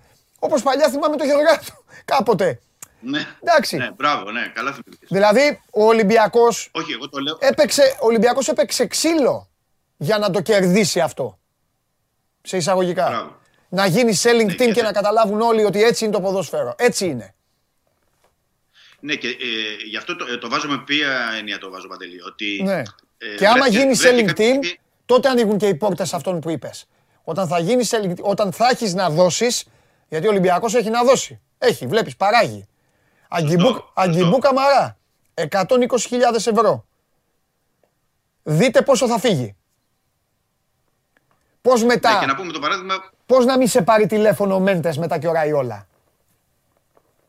Και να Ναι. σου πούν. Και πόσους παίκτες έχει δώσει στην Αγγλία, πόσους παίκτες έχει Ναι. δώσει τα τελευταία χρόνια Οπουδήποτε. στην Premier League. Ε, το είπα εγώ με την έννοια, ποια έννοια. Δηλαδή, ε, όντως με τους managers ο Ατζέντη είναι ε, ε, αναγκαίος στο σύγχρονο ποδόσφαιρο. Τώρα άλλος το λέει καλό, άλλος κακό. Ε. Εντάξει, δεν εξετάζω. Εγώ εξετάζω ότι εκεί που βρέθηκε κάποια στιγμή ο Ολυμπιακός ε, σε αδιεξοδό, δηλαδή θα υπήρχε με ένα τηλέφωνο ε, από όλους αυτούς τους 5-6 γραφεία τα κορυφαία στον κόσμο, ε, θα μπορούσαν να το βρουν άμεσα λύση τελευταία στιγμή. Δηλαδή, δε- θε- θεωρώ ότι και αυτό δεν λειτουργήσε την τελευταία στιγμή. Δεν μπορώ να καταλάβω για, γιατί, δεν μπορώ να δώσω την εξήγηση. Αλλά είχε τη δυνατότητα ο Ολυμπιακός. Μήπως το πήρε. Εδώ Να τον περίμενε. κάνουν τώρα. από τη δύσκολη θέση. Ναι. Περίμενε όμως τώρα. Θα σε, θα σε ζωρίσω λίγο εκεί που είσαι στη, Ναι. στην πολυθρονάρα σου, Ναι. στον καναπέ σου. Ε, Ναι. εντάξει. Είπαμε για τον οργανισμό. Τους διευθυντές, Μαρινάκη, Σουλούκου, όλοι. Κάτσε. Έχει και προπονητή ο Ολυμπιακός. ναι. Μήπως εκεί είπε ο Μαρτίνς, όχι εντάξει θα πάω με αυτούς; ε, για κάποιους παίκτες, σε αυτό που λες, έχεις δίκιο. γιατί για κάποιους παίκτες που έπεσαν στο τραπέζι ε, και είπαν ότι να πάρουμε αυτόν ή τον άλλον, ε, δεν είχε την σύμφωνη γνώμη ο προπονητής. Μάλιστα. Δεν, δηλαδή δεν του τέριαζε στο στυλ Ε, που ήθελε δικαίωμά να του. παίξει.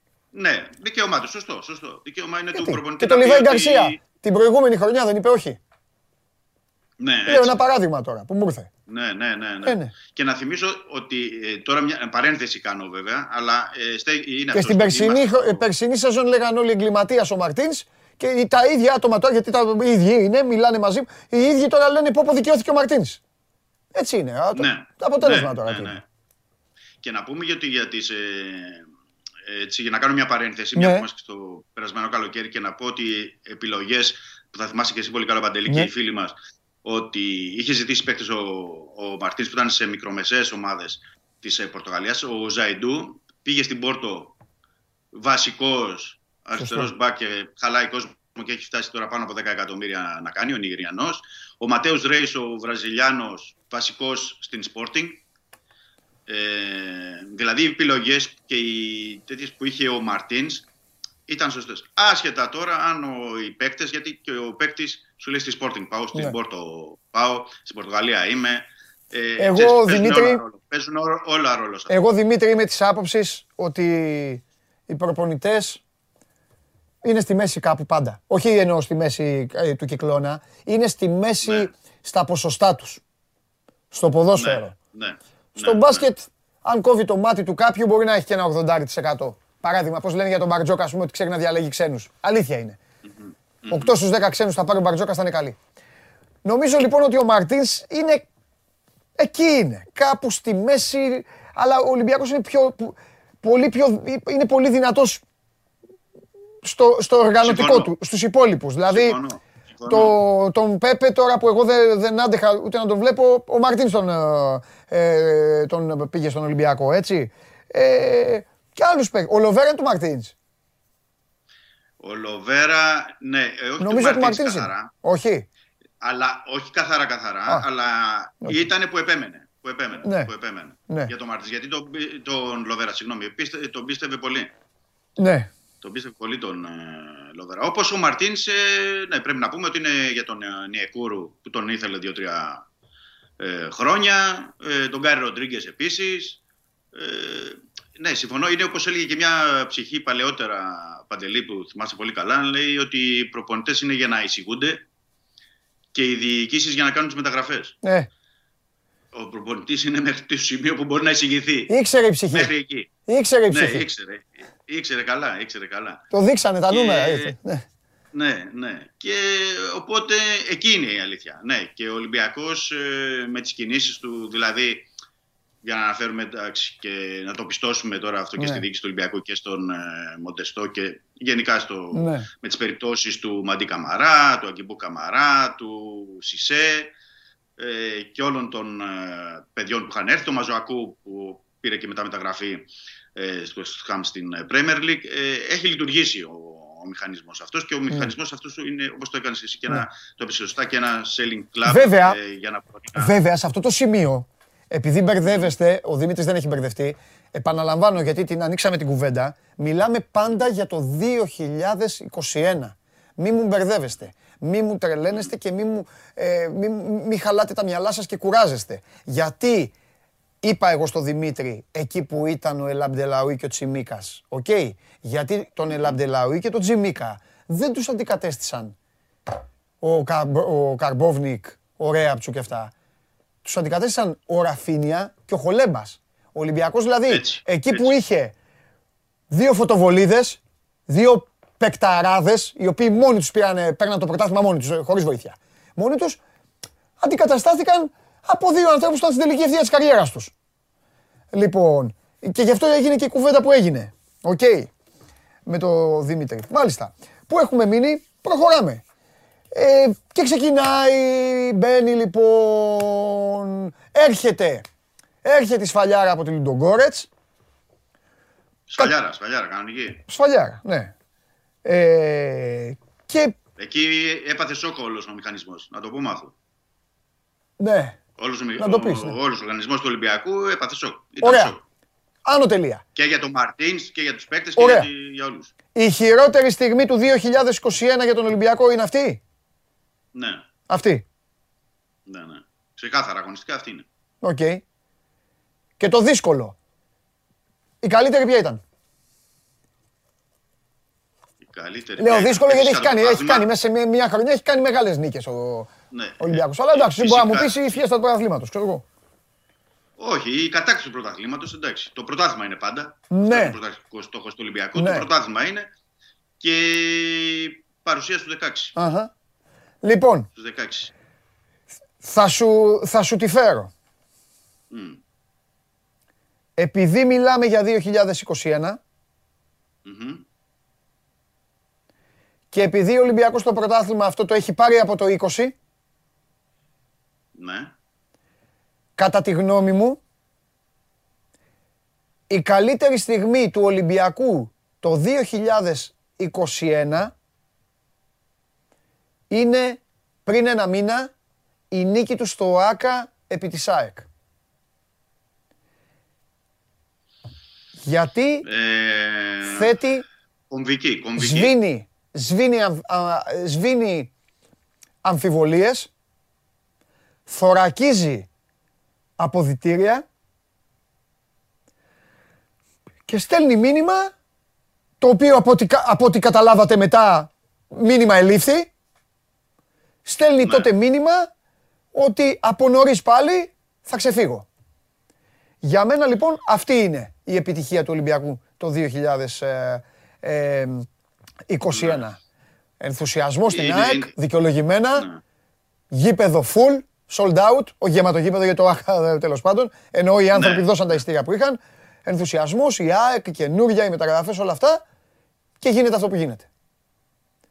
Ναι, είναι κομβική. Εγώ είναι αυτό νομίζω. Σαν νίκη, σαν μάτς. Ναι, εγώ απλά το πήγα στο 21 ως... Ε, σαν γεγονός, σαν, ε, σαν τίτλο. Σαν τίτλο, ναι, και ως παρουσία, ναι. Σαν ε, παιχνίδια, ναι, είναι, είναι σε αυτό. Όπως είναι και παιχνίδια, όπως είναι και σημαντικό ότι πηγαίνει ο Ολυμπιακός και κερδίζει ουσιαστικά στη Φενέρμπαξε ε, περίπατο 3-0 και ναι. κερδίζει ουσιαστικά από τότε ε, προχωράς και στην επόμενη φάση του, του Europa League. Okay. Δηλαδή, ως παιχνίδια είναι κομβικά, ναι. Αυτό Για πάμε τώρα. Ξεκινάμε λοιπόν, γίνεται αυτό, προχωράει, ε, ε, βιδώνεται στο Europa League. OK. Okay. Mm-hmm. Μπαίνεις στους ομίλους και αρχίζει η σεζόν. Και η σεζόν αρχίζει...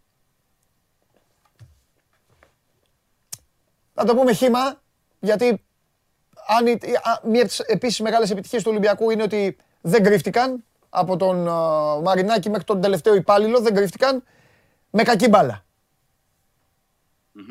Οκ.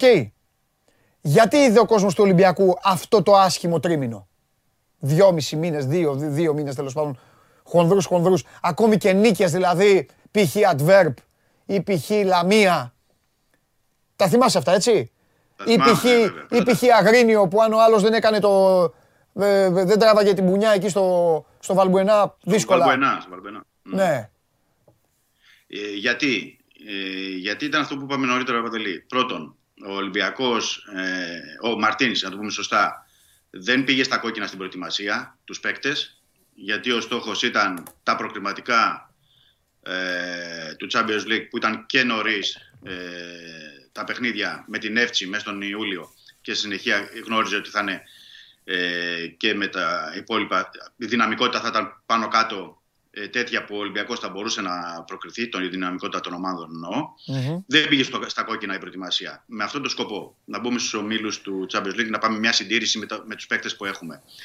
Ε, το δεύτερο ήταν ότι οι μεταγραφές, ε, έγιναν πολλές μεταγραφές προς το τέλος του καλοκαιριού, που σημαίνει ότι ο Μαρτίνς μέχρι να τους βάλει στο πνεύμα της ομάδας, μέχρι να, το χρόνο προσαρμογής, ε, ε, υπήρχε ένα θέμα εκεί. Τρίτον, που αυτό που δεν υπολόγιζε ε, και ουσιαστικά τον πλήγωσε πολύ, ήταν ε, λόγω της πανδημίας του COVID και πολλοί παίκτες. Να, να μην πω συγκεκριμένο αριθμό, να πω διψήφιο αριθμό. Ήταν έτσι και αλλιώς διψήφιος ο αριθμός που έχει φτάσει στο σημείο ο Μαρτίνς ε, να κοιτάει στην ομάδα Β και στην Under 19 αν θα ταξιδέψουν και με ποιους θα ταξιδέψουν ε, στον Πακού για να παίξει με την Εύτσι, ε, ποιοι θα είναι στα δύο παιχνίδια, πώς θα διαχειριστεί ο σύλλογος και η ομάδα όλο αυτό που γινόταν, γιατί θυμάστε πολύ καλά τότε δεν βγαίνανε και τα ονόματα ούτε των παικτών που έχουν COVID, ούτε πόσοι είναι, ούτε ποιοι θα είναι στην αποστολή που θα ταξιδεύαν ή στο δεύτερο παιχνίδι με την Εύτσι. Ε, τέλος πάντων, ε, όλο αυτό ε, πλήγωσε στον Ολυμπιακό αγωνιστικά. Πανδημία, ε, όχι στα κόκκινα προετοιμασία, ε, μεταγραφές που ήρθαν αργότερα, με συνέπεια αυτό να βγαίνει και στην πορεία, γιατί ο Μαρτίνς αποφάσισε και σωστά, κατά τη γνώμη μου, ότι εδώ θα πρέπει να πηγαίνουμε να παίρνουμε τους βαθμούς. Παίζουμε, δεν παίζουμε καλά, είμαστε, δεν είμαστε αυτός ο Ολυμπιακός που πρέπει να είμαστε, θα παίρνουμε τους βαθμούς. Και έρχομαι σε αυτό για να συμπληρώσω και σε αυτό που είπες. Δηλαδή, ε, θα πάμε στο ΆΚΑ, ναι, να πάμε να κερδίσουμε την ΑΕΚ, παίξουμε, δεν παίξουμε καλά, ε, τους τρεις βαθμούς να μπορέσουμε να απομακρυνθούμε. Στο Αγρίνιο, τι να κάνουμε, δεν, δεν παίζουμε καλά, να το πάρουμε το παιχνίδι να φύγουμε. Και πήγε όλο έτσι ο Μαρτής, δηλαδή το είχε ξεκαθαρίσει και, στο, και στους συνεργάτες του και το είχε περάσει και στους παίκτες, ότι κοιτάξτε, ξέρω ότι, δε, ότι ο Μαντί Καμαρά δεν είναι ο περσινός. Δηλαδή δεν είναι στα επίπεδα. Ξέρω ότι στην αρχή θα θυμάστε πολύ καλά γιατί είχε επηρεαστεί και ο Γιάννη Εμβιλά δεν είναι ο Εμβιλά. Δεν είναι ο Εμβιλά. Άρα έχουμε δύο προβλήματα. Ξέρω ότι ο Μπουγαλάκης ε, παίζει στην εθνική, ακατάπαυστα παίζει τον Ολυμπιακό. Ε, δεν είναι ο Ο Μασούρας, ε, το παιδί έχει συμπληρώσει, παίζει 50 παιχνίδια, 60 κάθε σεζόν. Ε, θα πρέπει να έχει και μια διαχείριση να δούμε. Περίμενε επίσης που δεν του βγήκαν οι εξτρέμ στο πρώτο διάστημα ούτε ο Λόπες, ούτε ο Νιεκούρου, ούτε ο Γκάρι Ροντρίγκε, που τους περίμενε, τους περίμενε, τους περίμενε. Οπότε το πρώτο τρίμηνο ήταν αναγκασμένος ε, από τις συνθήκες να πάει όπως πήγε. Θα, θα μου πεις, θα μπορούσε να παίξει καλύτερα ο Ολυμπιακός. Ναι, θα μπορούσε να παίξει καλύτερα γιατί είχε μια βάση περσινή και προπέρσινη των παικτών. Αλλά να προσθέσω σε αυτό, Παντελή, ότι πρέπει, γιατί λέγανε ότι ο Ολυμπιακός έχει ένα προπονητή που είναι 4 χρόνια. Ναι. Αλλά έχασε το βασικό goalkeeper, έχει καινούργιο goalkeeper. Δηλαδή δεν είχε το Σά, είχε το Βατσλίκ. Πέρυσι, όπως είπες πολύ σωστά, ξεκίνησε με Χολέμπας Ραφίνια, ε, έπρεπε να πάει με Λαλά Ρέαπτσου. Στο κέντρο της άμυνας δεν είχε Σεμέδο, ε, έπρεπε να πάει, ο Παπασταθόπουλος ήρθε στη, στα μέσα της ε, περίοδου. Δηλαδή βλέπουμε την τετράδα της άμυνας και ο γκολκίπερ ήταν καινούργοι. Δεν ήταν οι περσινοί. Ε, Επίσης στους εξτρέμ, ναι, υπήρχαν περσινοί, αλλά δεν, δεν έπρεπε. Ε, επιπλέον, ένα χρόνο στην πλάτη ο Βαλμποενά. Ένα χρόνο στην πλάτη ο Ελαραμπή. Που δεν είναι παιδιά. Ο ένας είναι 37, ο άλλος είναι 34-35. Όλα αυτά έπαιξαν ε, το ρόλο έτσι για να δώσουμε μια εξήγηση γιατί ο Ολυμπιακός δεν μπορούσε να βρει τα πατήματά του και να παίξει. Ναι, θα μπορούσε να παίξει καλύτερα σε κάποια παιχνίδια, ναι, συμφωνώ. Αλλά δεν αδικό εκεί τον προπονητη γιατί ε, σου λέει εδώ, μα, τώρα χτίσαμε τη διαφορά των 11 βαθμών. Αν πηγαίναμε για το θέαμα, ποιος μου λέει ότι δεν θα ήμουν ε, ίσα με την ΑΕΚ ή θα είχα πρόβλημα ε, και με τους υπόλοιπους. Mm. Προτίμησε και αυτό. Και βέβαια, κοίταγε και τι κάνουν και οι απέναντι. Δηλαδή, πάντα παίζει αυτό ρόλο, Παντελή, τι κάνουν οι απέναντι. Έβλεπες τον Πάο και την ΑΕΚ από την αρχή να λένε ότι εμείς έχουμε χτίσει μια άλλη ομάδα, ότι πάμε για τους βαθμούς. Δεν έλεγε κανείς πάνω να παίξουμε ποδόσφαιρο από τους ε, ανταγωνιστές. Πάμε να πάρουμε τους βαθμούς. Βδομάδα με εβδομάδα να παίρνουμε τους βαθμούς. Ναι. Οπότε όταν σου λέει ότι η ΑΕΚ το κάνει αυτό, ο Πάο, ο Παθναϊκό, εγώ θα κοιτάξω τώρα αυτή τη στιγμή το θέμα ή να πάρω τους βαθμούς mm-hmm. και να μπορέσω να δουλέψω και ήρεμα. Ναι. Και προτίμησε το δεύτερο και δικαιώθηκε δηλαδή. Ναι εκ του, εκ του αποτελέσματος. Ναι. Θα σου κάνω μια ερώτηση. αυτό στην Ευρώπη. Αλλά, okay. Ναι, θα σου κάνω μια ερώτηση.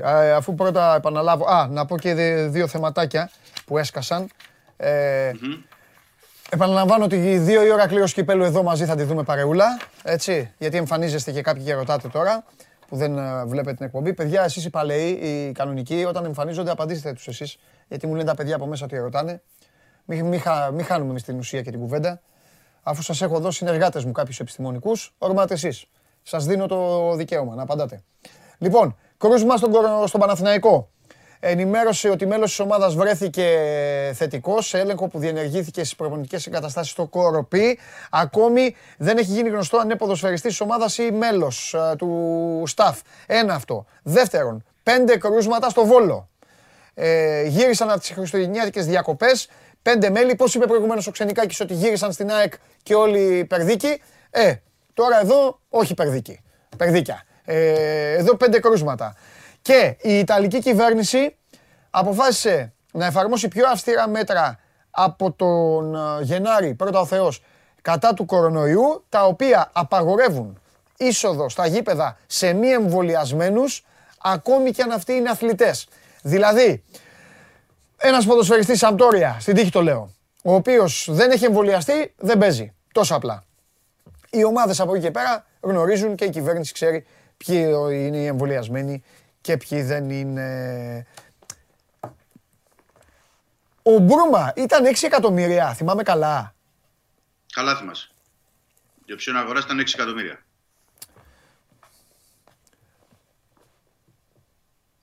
Δεν ήταν στο 100% αυτό που ήθελε η ομάδα. Κάποιες φορές κόλλαγε. Κάποιες φορές πήγαινε να κάνει το κάτι παραπάνω και σκουντούφλαγε. Άλλες φορές το έκανε πολύ καλά ήταν ένας ποδοσφαιριστής που σε ανάγκασε και εσένα Δημήτρη Στοφιδέλη και τους φίλους του Ολυμπιακού και όποιους δεν είναι Ολυμπιακοί και εμένα να πούμε ότι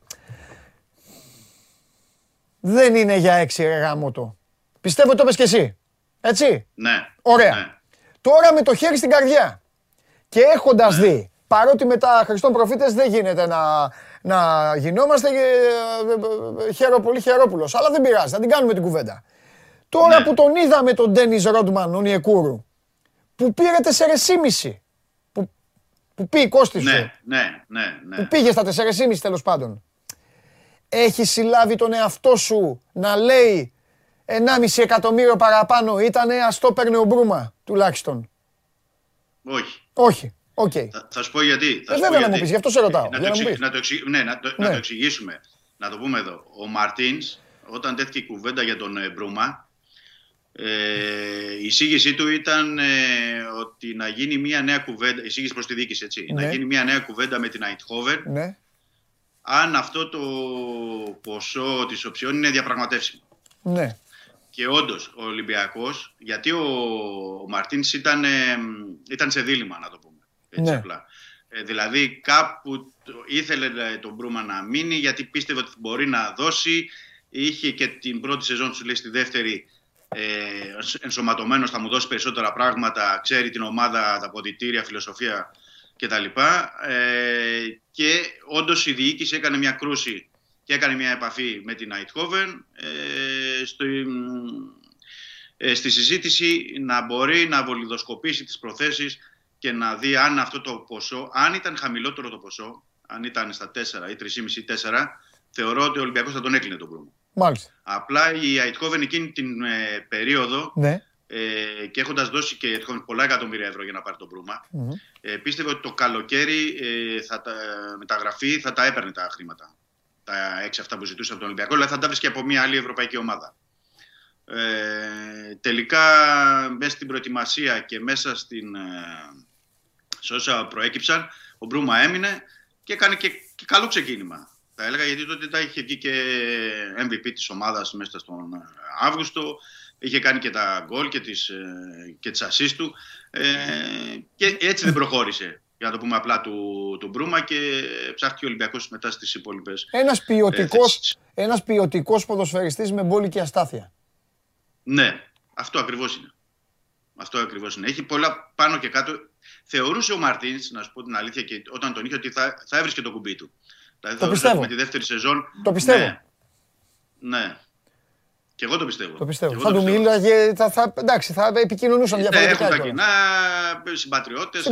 Κάπως ναι. θα το έβρισκε το, την ίδια ναι. γλώσσα και με ενσωματωμένου και τους υπόλοιπους θα το, θα το έβρισκε. Αλλά ε, δεν, ναι, δεν άδικο τον Ολυμπιακός. Σε καμία περίπτωση που δεν πήγε να πει ναι με την πρώτη τα 6 εκατομμύρια κτλ. Γιατί έχοντας την ε, μεταγραφική αγορά του καλοκαιριού, που είναι πολύ μεγάλη mm. ε, και στη διάρκεια, λες 6 εκατομμύρια, παιδί μου, με 6 εκατομμύρια ε, και με τις άκρες που έχω και με την εμπειρία που έχω στην μεταγραφική αγορά θα, το, θα βρω το παίκτη. Δηλαδή, ή έτσι αλλιώς θα τον έβρισκε, θεωρούσε ο Ολυμπιακός. Εντάξει, θα μου πεις ότι πήγες στα 4,5 να πάρεις τον Κούρου, αλλά και αυτός στις προδιαγραφές τι είχε. Τώρα δεν έχει βγει, βγει εδώ, τώρα είναι άλλο ζήτημα. Συμφωνώ ότι μπορεί να πεις ότι δεν είχε, δεν είχε σαν προδιαγραφές ο παίκτης. Τώρα, το αν ήταν, ε, σκοτώνονται τρεις μεγάλοι της ε, Τουρκίας ακόμα και τώρα που τον έχουν δει τρει-τέσσερι χρονιές που έχει παίξει εκεί και τον θέλουν. Ε, γι' αυτό τον θέλουν. το έχουμε ξαναπεί. Ναι. Μπορεί ναι. να έχει γίνει και με, και με Έλληνες παίκτες έχει γίνει αυτό. Ναι. Σου λέει κάτι θα έχει ο παίκτης. Τέλος πάντων. Ε, το, ε, έτσι είναι, έτσι είναι το ποδόσφαιρο. Ο Ρομπέρτο. Ο Ρομπέρτο. Έπαιζε μόνο στον Ολυμπιακό. Τροχονόμο ήταν παντού όπου έπαιξε. Όπου έπαιξε τροχέα ήταν. Και στον Ολυμπιακό ο Μίτσελ έλεγε θα βγάλω το παιδί μου ο Ρομπέρτο. Τα ξέχασες. Ναι. Ναι, ναι. Να πούμε για το, το Σά, όταν πουλήθηκε στη, για πες. στη, στη Wolves, ο Σά λέγανε εντάξει, καλά όλα αυτά πήγαν. Ε, τώρα βλέπουμε το Σά που είναι τις κορυφαίες μεταγραφές. Είχε προσχθέ και το Sky Sports ναι. εκεί ο Γκάλαχερ και ο Γκάρι Νέβιλ που λέγανε για τις κορυφαίες μεταγραφές. Και ο Σά ήταν τι κορυφαίες μεταγραφές της Premier League. Ναι. Και έχουμε φτάσει στο σημείο να λέμε ότι και λίγα έφυγε ο Ζωζέ Σά για τη Wolves. Με λίγα χρήματα. Δηλαδή αυτό πολλές φορές παίζει ρόλο πώς ταιριάζει τη μία ομάδα, ποια είναι η δυναμική του, του παίκτη. Ναι. Ε, ναι. Δεν μπορεί να. Δηλαδή, όπως αυτή τη στιγμή δεν μπορεί να κοστολογήσεις την αξία του Αγκιμπού, ας πούμε, για παράδειγμα, τον Αγκιμπού Καμαρά. Δηλαδή, να φτάσει μια πρόταση στον Ολυμπιακό, δηλαδή με πόσο να τον δώσεις. Λες ότι είναι 20 χρόνων. Δεν μπορεί να εκτιμήσεις ακριβώς αυτή τη στιγμή. Φοβούνται, στον, φοβούνται στον Ολυμπιακό μήπως ο Αγκιμπού γίνει μαντί ή Σισε; Γιατί και ο Σισε, ε, αυτό που τι... περνάει ο Μαντί, ο ναι. Μαντί Καμαρά το πέρασε ο Σισε. Άσχετα αν πάλι απογειώθηκε. Ναι, βέβαια. Και ο Σισε το, το πέρασε και το ξεπέρασε, θα έλεγα, με, με, με θόρυβο, με κρότο. Ναι. Δηλαδή, και τι σε διάβασα; Αυτό, με τα στα, ναι, ναι ε, τι, σε διάβασα ε, στα, στα χνάρια του Σισε Μπα. Τον θέλει σε Ντετιέν για δανεικό; Ναι, ναι, ναι, ναι, τον θέλει για δανεικό. Μάλιστα. Ε, τον ζήτησε κιόλας. Ωραία με δανεισμό, αλλά ο ναι. Ολυμπιακός δεν τον ε, συζητάει αυτή τη στιγμή. Ε, ναι, δεν το συζητάει. Δεν το συζητάει. Γιατί δεν το συζητάει; Ε, πρώτον, γιατί είναι ο Σισε στο Κοπάφρικα. Okay. Ε, που σημαίνει ότι έχεις ε, τον Μανολά, τον Παπασταθόπουλο, τον Μπα. Δηλαδή αυτή ουσιαστικά είναι η τριάδας σου. Όχι, όχι. Ναι, ναι, ναι, ναι, έχει, χρειάζεται, πίσω, έχει χρειάζεται, ναι. ο, ο, Αβραάμ, ο Αβραάμ με τον... Ε, ναι, και έχεις ένα δε, δεύτερο μισό της περίοδου που έχεις και Europa League με την Αταλάντα, έχεις και πρωτάθλημα ναι. και playoffs και κύπελο. Ναι. Είναι πολλά τα παιχνίδια. Δεν Ωραία. Είναι λοιπόν, δηλαδή, αν έχει ένας κάποιος ένα ναι. με μια θλάση, τι θα κάνεις; Εντάξει, σου άνοιξε αυτή την παρενθεσούλα λίγο με την ειδησιογραφία. Και προχωράμε ε, και κυλάει. Μπαίνει στην τελική ευθεία λοιπόν η χρονιά. Ο Ολυμπιακός mm. αρχίζει, συνεχίζει μάλλον να κερδίζει. Σε συνδυασμό και με τις γκέλες των υπολείπων έχει φτάσει στη διαφορά εκεί που έχει φτάσει και εκεί που είσαι έτοιμος να γράψεις τα κείμενά σου ξανά το πρωτάθλημα ε, έχει βάλει ροδάκια και κατηφορίζει ή μάλλον δεν έβαλε ροδάκια, έβαλε τσιμέντο και στέριωσε ξανά εκεί και δεν πάει πουθενά. Ναι. Τελικά τελειώνει και του Μανολά. Ναι. Τη ε, μεταγραφή του 21 λοιπόν, mm. από όλες που κάνει ο Ολυμπιακός, την κάνει το χειμώνα. Και νομίζω ότι αυτή είναι η μεταγραφή για τον Ολυμπιακό του, του 2021. Ξεκάθαρα. Ή, ή πιστεύεις ότι είναι του Ονιεκούρου; πλάκα κάνω, σας πειράζω τώρα. Έλα, ναι, ναι. Έλα πλάκα έκανα μόνο το παιδί, εντάξει. Λοιπόν. Και, και επίσης αυτή του Μανολά για να είμαστε... Ναι. Όπως ήταν η νίκη, όπως είπες νωρίτερα, επί της ΑΕΚ στο ΆΚΑ, νίκη Παύλα μήνυμα. Ναι. Ε, και η μεταγραφή του Μανολά είναι μεταγραφή Παύλα μήνυμα. Ναι. Δηλαδή ο Ολυμπιακός είναι στο συν 11 στο πρωτάθλημα και φέρνει Μανολά.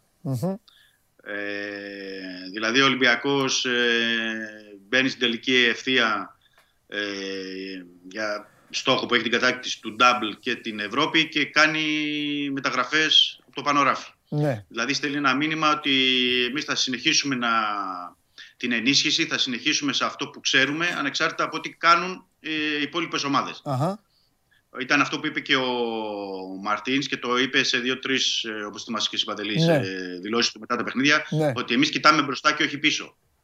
Όταν το ρωτάνε τι γίνεται και λέει εμείς κοιτάμε μπροστά και όχι πίσω. Μμμ. Δηλαδή δεν κοιτάμε αυτό που μας κυνηγάει, κοιτάμε εμείς πώς θα γίνουμε καλύτεροι. Ναι. Και αυτό, αυτό να το προσθέσω έτσι και να δώσουμε και ένα περαιτέρω και όσο αφορά το ρεπορτάζ, αυτή είναι και η δυσκολία ε, για την ώρα που ο Ολυμπιακός δεν έχει κλείσει ακόμα και αριστερό μπακ ε, για τον ε, χειμώνα. Δηλαδή, ε, πέρα από αυτό που λέμε να πλησιώσει ένας παίκτης τον ε, Ρέαπτσουκ ε, και να, αυτή τη στιγμή που οι περισσότεροι θεωρούμε ότι θα είναι ένας παίκτης πίσω από τον ε, Όλεκ ε, ως δεύτερη λύση, ε, δεν είμαι καθόλου σίγουρος ότι ο Ολυμπιακός κοιτάει μόνο αυτό. Αν βρει ευκαιρία για να έχει βασικό μπροστά από το Ρέαπτσουκ θα το, θα το κυνηγήσει. Και γι' αυτό Ακόμη, καλύ- δεν έχει ακόμη κλείσει καλύτερο θα ακόμα. είναι αυτό. Ναι, και γι' αυτό δεν έχει κλείσει ακόμα παίκτη. Δηλαδή, Ναι. χτυπάει πιο ψηλά, χωρίς βέβαια να το λέει, χωρίς βέβαια να το επικοινωνεί, οτιδήποτε δεν, ε, Μμμ. δεν το βγάζει προς τα έξω, αλλά θεωρώ ότι ε, το κάνει αυτό. Ωραία. Και επίσης μια που... που- ναι. Ωραία. Και τελειώνει λοιπόν το 2021 ο Ολυμπιακός και είναι μέσα σε όλα. Europa. Σε λίγο θα δούμε την κλήρωση στο, εδώ μαζί παρεούλα με τους α, κύπελλο. φίλους του Κυπέλου και στο πρωτάθλημα διψήφιο αριθμό διαφοράς. Ε, πάμε σε πρόσωπα, όπως ε, Ό,τι θέλεις, κα- ναι, έκανα ναι. και με τα άλλα παιδιά και μετά, μετά ο κόσμος, ό,τι έχουν στείλει στο Instagram και σε Βέβαια, αφήνω βέβαια. στην ησυχία σου. Πάμε. Όπως και στους άλλους, το χρέος μου είναι να ξεκινήσω από αυτόν που διοικεί. Μμμ. Το 2021 για τον Βαγγέλη Μαρινάκη και τον Ολυμπιακό ήταν μια χρονιά διαδικαστικού χαρακτήρα. Δηλαδή ήταν μια μέρα στη δουλειά Όχι. και άφησε τον κρότο τελευταίο, κρότο εννοώ το Μανολά. Ναι, Ή κατάλαβα. ήταν μια χρονιά στην οποία χαλάστηκε λόγω της Λουντογκόρετς ρε παιδάκι μου και μετά αναγκάστηκε γιατί νομίζω μετά του Λουντογκόρετς νομίζω δεν είχε πάει ρέντι. Νομίζω έχει ένα ρέντι ο Μαρινάκης. Ναι, ναι, ναι. Όχι ένα, έχει δύο-τρία. Α, Όχι ένα. εννοώ για, τη- για, αυτή- για τη Και- νέα σεζόν. Ναι, κατάλαβα. Ναι, ναι, ναι, ναι. Πάμε, έλα, Αυτό πες μου, ήταν, πες μου ναι. εσύ, πες μου. Ε, θεω, όχι, δεν ήταν εύκολο σε καμία περίπτωση. Δεν, Γιατί δόθηκε μάχη. Εννοώ γενικά για τον Ολυμπιακό. ναι, και για τον οργανισμό του. Ναι. Δηλαδή, ο Ολυμπιακός είχε να αντιμετωπίσει και άλλα πράγματα. Δηλαδή, έμπαινε σε ένα περιβάλλον ότι είμαι μόνος μου και άλλοι απέναντι σε ό,τι αφορά τις να εχωρίες. ξεκαθαρίσω. Το μια μέρα στη δουλειά, εννοώ μπήκε στο 2021 με καμιά δεκαπενταρία βαθμούς, ε, όχι συγγνώμη, χίλια συγγνώμη, πόσο είπα, με 9 βαθμούς διαφορά, οι οποίοι μετά από έφυγε ο Γενάρης και είχαν γίνει 15. Ναι, Αυτό ναι, λέω, ναι, οπότε κατάλαβα, μετά- κατάλαβα. Πες όμως, πες. Για- για- ναι, για να φτάσει μέχρι εκεί υπήρχε, θα θυμάσαι πολύ καλά, και δηλώσεις, ανακοινώσεις για διαιτησίες, για παιχνίδια, για, για, για. Δηλαδή ήταν σε μια γρήγορση όλος ο οργανισμός του Ολυμπιακού, έδινε μάχη εβδομάδα με τη εβδομάδα μέχρι που άνοιξε τη, τη διαφορά. Ε, και επίσης για αυτή τη ε, μάχη ήταν προετοιμασμένος και για το δεύτερο μισό του 2021, δηλαδή για το τωρινό πρωτάθλημα που Ναι, μπήκαμε. Δηλαδή ο ναι. Ολυμπιακός έκανε τις κινήσεις γιατί θα πρέπει να σταθούμε λίγο εδώ Παντελή. Άλλη ομάδα ε, ε, σε σχέση όπως ήταν με τον Ολυμπιακό, ίσως να μην έκανε αυτές τις κινήσεις που έκανε. Δηλαδή ο Ολυμπιακός αποκλείστηκε από τη Λιντογκόρετς, χάνει 35 εκατομμύρια Αυτό, του Champions League αυτή είναι και η πάει και κάνει μεγαλύτερη μεταγραφές. του 2021. Αυτή είναι η μεγαλύτερη στιγμή του Μαρινάκη. Αν, μου, αν με, αν με Συμφωνώ, ρωτήσεις, δεν ξέρω αν συμφωνώ. μπορεί να διαφωνείτε ε, ο καθένας, είπα και για τους άλλους. Ε, κατά τη γνώμη μου, η, η μεγάλη στιγμή του Μαρινάκη είναι ο αποκλεισμός από τον Λουντογκόρετς και την επόμενη μέρα η δήλωσή του ή το ίδιο βράδυ, δεν, τέλος πάντων δεν έχει σημασία, θα καλύψω τα 25 εκατομμύρια. Ναι, συμφωνώ, συμφωνώ. Δηλαδή, εκεί Γιατί που έχει χάσει ξέρεις η ομάδα- γιατί; Γιατί, όχι, όχι, και επειδή, όχι επειδή θα τα καλύψει. Ε, εντάξει, οκ, θα τα καλύψει, ναι. Βγαίνει και θα τα καλύψει. Γιατί γίνεται αυτό. Και βγαίνει εκείνη την ώρα και στέλνει το μήνυμα κυριολεκτικά σε όλους. Στέλνει το μήνυμα στον προπονητή του. Ότι κοίτα, οκ, αποκλείστηκες. Θα το φτιάξω. Στέλνει το μήνυμα στους παίκτες. Αποκλειστήκατε. Θα φτιάξω την ομάδα. Στέλνει το μήνυμα στον κόσμο. Και στέλνει το μήνυμα και στους αντιπάλους. Ναι, γιατί άλλος εκεί στη θέση του, συμφωνώ σε όλα που είπες. Ε, άλλος στη θέση του θα μπορούσε να πει: Παιδιά, χάσαμε το. Βγήκαμε εκτός Champions League, χάνουμε 35 εκατομμύρια, δεν κάνουμε τις μεταγραφές που πρέπει. Όπως είπα χθες στο Τζιομπάνογλου. Και συνεχίζουμε. Έτσι. Ναι. Όπως είπα χθες στο Τζιομπάνογλου, το Νο Σαββίδη Νο Πάρτι, το πιστεύω και στην περίπτωση του Ολυμπιακού. Νο Μαρινάκη Νο Πάρτι. Εννοείται. Εννοείται. Έτσι όπως έχει κυλήσει το ποδόσφαιρο. Ναι, γιατί με την απογοήτευση εκείνη που υπήρχε στα μέσα Αυγούστου, ναι. ε, θα μπορούσε άλλος στη θέση του να πει: ε, Αφήστε με σε δύο εβδομάδες, ναι. θα δούμε τι θα γίνει, αν θα κάνουμε μεταγραφές ή οτιδήποτε. Okay. Αλλά εκεί αντέδρασε όλος ο οργανισμός. Δηλαδή, ναι. πρώτο εντάξει το Βαγγέλη Μαρινάκη φυσικά. Και εκεί το αλλάζει. Δηλαδή, βλέπουμε όλες τις μεταγραφές και οι περισσότερες και δυνατές μεταγραφές γίνονται στο δεύτερο που λες τι, τι έχω, η Ευρώπη. Okay και έχω και το πρωτάθλημα. Αλλά η ενίσχυση ήταν ε, γι' αυτό ακριβώς το πράγμα. Δηλαδή και για το πρωτάθλημα και για το ε, Europa League και η αντίδραση και, και όλο αυτό λειτουργήσε θετικά για τον Ολυμπιακό. Mm-hmm, mm-hmm. Στο τέλος ε, της ημέρας δηλαδή και φάνηκε και στο πρωτάθλημα και στην, ε, στην Ευρώπη. Ήταν κωβικό αυτό. Σωστά το επισήμανες. Ήταν ναι. κωβικό αυτό το. Ωραία. Μαρτίνς. Θα σου κάνω δύσκολη ερώτηση. Πιστεύεις ότι, είναι, ναι. πιστεύεις ότι θα είναι η τελευταία του μήνα στον Ολυμπιακό; Το λέω πριν αρχίζουν να. Γιατί ο καθένας ό,τι ακούει καταλαβαίνει ό,τι ναι, θέλει. Ναι. Για καλό το λέω. Δεν το λέω για κακό. Ναι. Ε, όχι. Μην παρεξηγηθώ. Όταν λέω για καλό δεν εννοώ να, να φύγει ο άνθρωπος. Για καλό δικό του το λέω ρε παιδί μου. Ότι θα έρθει ναι. η Everton και θα του πει έλα. Γιατί το έχει πει ότι θέλει να πάει στην Αγγλία. Και ποιος δεν θέλει. Ναι, εκεί εκεί εξαρτάται τώρα από τις... Ε, ναι. Είναι πολύ πρόωρο αυτό να το πούμε. Δηλαδή, ναι. ε, ε, βλέπουμε τώρα, να πω ένα παράδειγμα, κάνουμε παρένθεση, αλλά παίζει ρόλο. Ε, Χθες έφυγε από την Πενφύκα ο Ζεσούς. Ναι. Δηλαδή, περίμενε κανείς ότι αυτή τη στιγμή ότι θα φεύγει ο Ζεσούς από την Πενφύκα ή να πάει σε κάποια άλλη ομάδα. Όχι, θα περίμενε το καλοκαίρι. Ε, όχι, αλλά ε, του, έχουν αλλάξει τα φώτα του κακομίρι. ναι, ναι. Αλήθεια, αλήθεια. Γέλιο. Δηλαδή, βλέπουμε τον Παύλο Σόζα από την ε, εθνική Πολωνίας. λέω Πορτογάλο τώρα γιατί αναφέρομαι στους πατριώτες του. Ναι. Και είναι έτοιμος να πάει στη Φλαμέγκο. Δηλαδή, τι θέλω να πω, ότι το καλοκαίρι δεν ξέρουμε και τι καραμπόλες θα γίνουν στους πάγκους της Premier League. Ναι. Δηλαδή, πώς θα καταλήξει το, το πράγμα στην, ε, στην Αγγλία, ποιοι θα φύγουν, ποιοι θα μείνουν, ε, τι θα γίνει. Αυτή τη στιγμή, και είναι ξεκάθαρο αυτό, Παδελή, και πρέπει να το, να το πω στο 100% ναι. το μυαλό του Μαρτίν στον Ολυμπιακό. Και επίσης το 100% γιατί Ξέρουμε και πολύ καλά ότι έχει απορρίψει και άλλες προτάσεις από το Κατάρ, Σαουδική Αραβία, τέλος πάντων από άλλες αγορές. Είναι ναι. ώστε να ανανεώσει με τον Ολυμπιακό. Είναι εκεί το μυαλό του, στο 100% και την πλευρά του Ολυμπιακού. Τέλεια. Οπότε, οπότε είμαστε ε, σε αυτό το σημείο. και η συνεργασία έχει λειτουργήσει και η συνταγή είναι επιτυχημένη. Ε, και, ε, και από τον Ολυμπιακό και από τη διοίκηση πρέπει να πούμε ότι δεν έχουν και καμία. Ε, πώς να το πω να βρω την κατάλληλη ναι. λέξη. Ε, δεν θέλουν να μπουν σε διαδικασία παιδί, να αλλάζουν κάθε δύο-τρεις μήνες προπονητή. Τελευ... Δεν είναι, δηλαδή, ναι. δεν λειτουργεί καλά. Mm-hmm. Τελευταία μου, τελευταίο πρόσωπο για μένα και μετά πηγαίνω στο, στον κόσμο. Τώρα, όποιος ε, τα κουτσομπολο τέτοια και αυτά θα τα, δεν θα τα συζητήσουμε. Όποιος έχει κάτι ουσιαστικό mm-hmm. για το 21 θα το συζητήσουμε, θα το κουβεντιάσουμε. Τα έχω ξεκαθαρίσει αυτά. Ε, δεν γίνεται να μην πω. Ένα όνομα υπάρχει τώρα. Ένα όνομα. Από παίκτες εννοείς; Από παίκτες. Ένα όνομα. Καταλαβαίνεις. Ντένις Ρόντμαν. Όχι, α, τι να πούμε. Τι να πούμε, είπαμε. Είναι δυνατόν. Α, α, α, Ελαραμπή. Ε, βέβαια.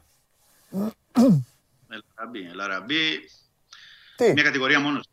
Ναι. Γιατί όμως τώρα έχει αργήσει, γιατί, ή εντάξει, όχι, θα, θα έρθει η ώρα. Γιατί έχει αργήσει. Ε, δεν θα λέγαμε ότι έχει αργήσει. Έχουν γίνει κουβέντες. Δηλαδή το γεγονός ότι εμείς δεν γράφουμε ή ότι δεν βγαίνει προς τα έξω mm.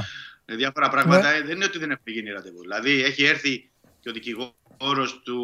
Γιατί έχει, δεν έχει μάνατζερ ακριβώς με την ναι. καθαρή έννοια μάνατζερ, γραφείο ναι. μάνατζερ να ανήκει από Ελαραμπή. Έχει, έχει ένα οικονομικό διευθυντή, δικηγόρο, φίλο, χρόνια, ναι. το οποίο συζητάει. Ε, και ο παίκτης έχει μιλήσει με τη δίκη του Ολυμπιακού και ο εκπρόσωπός του, έτσι να το πούμε, και η διοίκηση έχει κάνει τα. Ξέρουν και δύο πλευρές τα θέλω η μία της άλλης.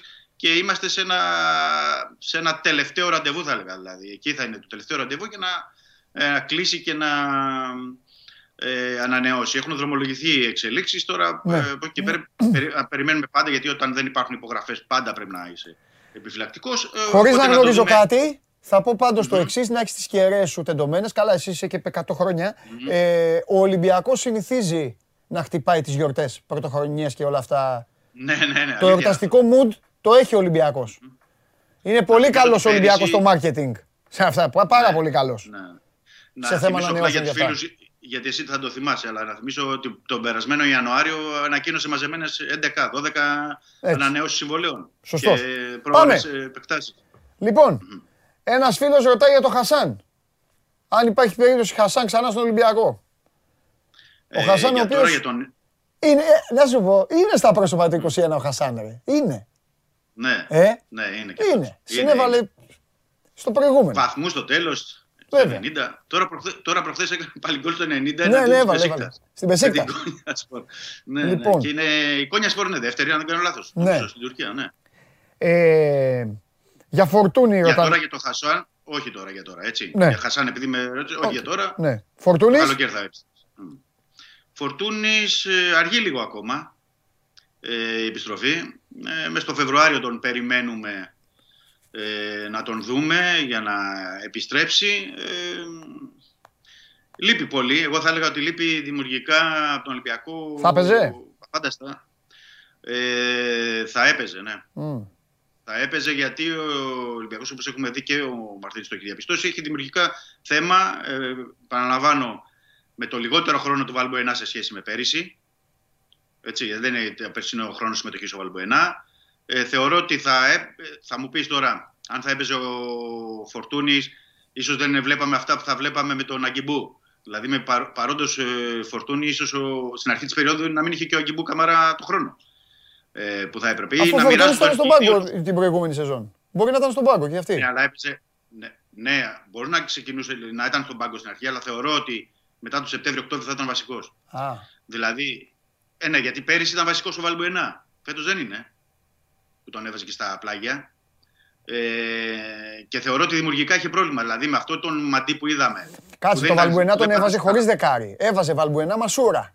Και το φορτούνι τον είχε στον πάγκο.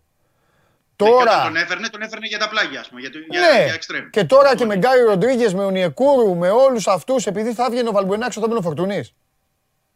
Ναι, γιατί θα βλέπει κάποια στιγμή, λέω με, τις, με, τις, ε, με τα δεδομένα που έχουμε έτσι, γιατί θα ναι. βλέπει κάποια στιγμή ότι ο Μαντί δεν τραβάει. Να. Δηλαδή θα τον είχε 8 δεκάρι. Αν να πήγαινε ο Μαντί. Και θα πήγαινε ο Αγκιμπού στη θέση του Μαντί. Θα... Ή ο Φορτούνης να κάνει το Μαντί Καμάρα. Ω Φορτούνης και ως ε, εκ των αρχηγών του Ολυμπιακού και ω ο Φορτούνης, πολλά, δεν θα ξεκινούσε θεωρώ τον Αγκιμπού όπως τον έριξε αμέσως στα βαθιά. Θα τον κράταγε λίγο πιο πίσω. Και με την εικόνα του Μαντί, με την εικόνα του Μαντί ε, και θεωρώ όπως ήταν στα χάφη, δηλαδή τα κεντρικά χάφη που λειτουργούσαν καλά, θεωρώ ότι θα έπαιρνε τις ευκαιρίες. Από εκεί και πέρα, εντάξει, ποτέ μπορεί, δεν μπορεί να είσαι σίγουρος. Μπορεί να παίζει αυτά τα δύο παιχνίδια ο Αγκιμπού Καμαρά και να τρέλαινε κόσμο όπως καθάρισε με τον Πάο και με τα, στα ντέρμπι και να παίζει ο Αγκιμπού. Και να τον ερχόταν πάλι από τον πάγκο, από τον πάγκο φορτούνης. Mm-hmm. Αλλά είναι άλλο να έχει τη λύση του δημιουργικού χαφ και να το ρίξει το παιχνίδι όπως είδες. Έχει μπλοκάρει στο Αγρίνιο, έχει μπλοκάρει σε παιχνίδια με την Adverb, έχει μπλοκάρει σε πολλά παιχνίδια και να μην έχεις να φέρεις φορτούνι έστω από τον πάγκο. Δεν έχεις παίκτη να φέρεις από τον πάγκο για να σου ξεκλειδώσει το παιχνίδι. Ναι. Τέλος πάντων. Θα το δούμε. Τέλος πάντων, ήταν αυτός ο χειαστό και ποτέ, ποτέ δεν θα μάθουμε πώς θα εξελισσόταν αυτή. Ακριβώς, αυτό είναι. Το, το καλοκαίρι πώς θα εξελισσόταν όλη αυτή η διαδικασία. Τέλος πάντων. Mm-hmm. Έφυγε το 21, το 22 τώρα. Ε, λοιπόν, ε, τι, τι λέει ο φίλος, ε, η Τριάδα λέει ε, να βολέψει ε, και τον Ρόνι Λόπεζ. Θα βολέψει τον Ρόνι Λόπεζ η Τριάδα. Προφανώς εννοεί Τριάδα πίσω. Λέει ο Κωνσταντίνος θα βολέψει τον Ρόνι, Λόπεζ, τον Ρόνι Λόπεζ να παίξει κεντρικά και όχι στη γραμμή. Εννοεί πίσω από το Σιντερφόρ θεωρώ. Μήπως ναι. θεωρεί ως, δε, ως δεκάρι. Ναι. Πολλοί ρωτάνε για το τρεις πίσω. Mm-hmm, ε, mm-hmm. Ε... Να το εξηγήσουμε αυτό τώρα που θα λείπει ο Αγκιμπού εννοούν οι φίλοι. Ναι, ξέρω εγώ. Ναι, ναι. Εκεί, εκεί έχει. Μην, εκεί πες εσύ όσο ψάχνω εγώ. Πες εσύ. Έχει, έχει, έχει αρκετές επιλογές. Ναι. Δηλαδή, έχει χρησιμοποιήσει το τελευταίο παιχνίδι ο Μαρτίν στο Βαλμποενά. Mm. Ω δεκάρι, με το λεβαδιακό εννοώ.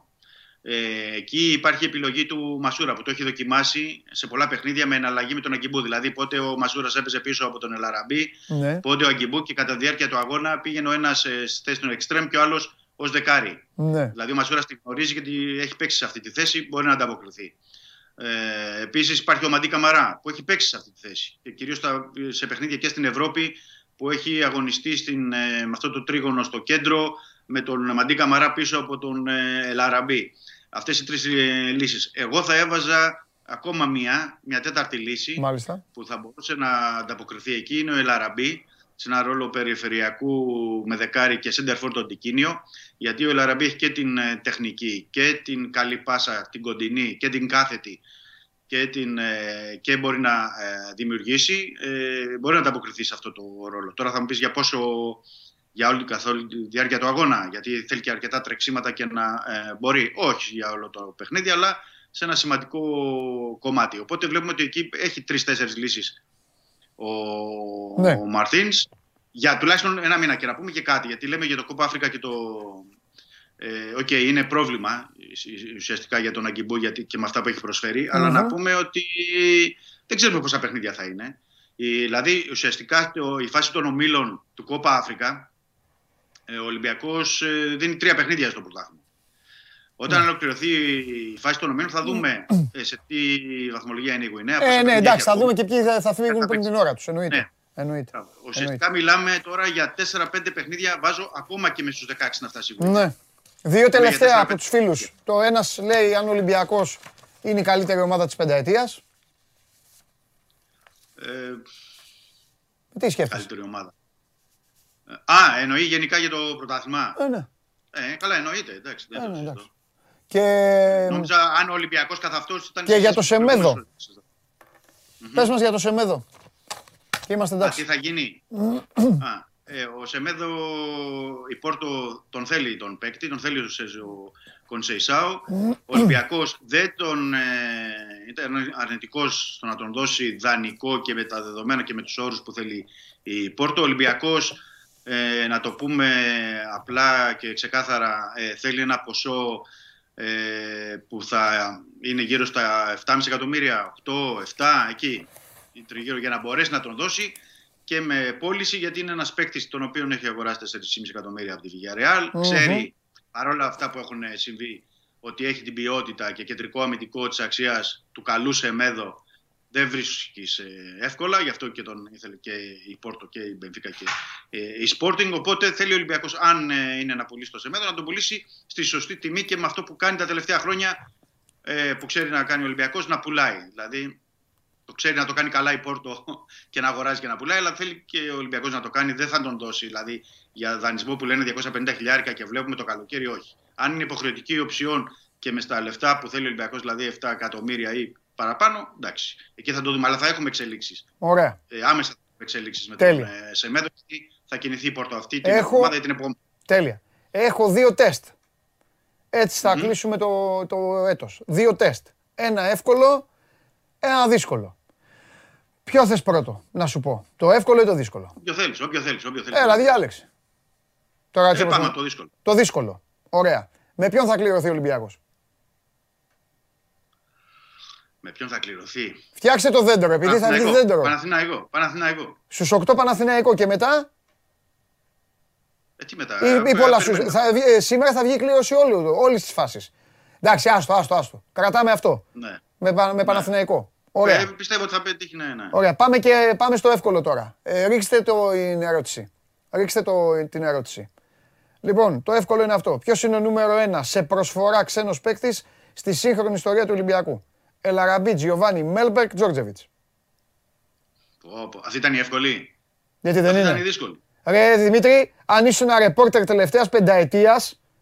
Ναι. Θα, θα, θα, θα καθόμουν διαφορετικά η στάση του σώματός μου.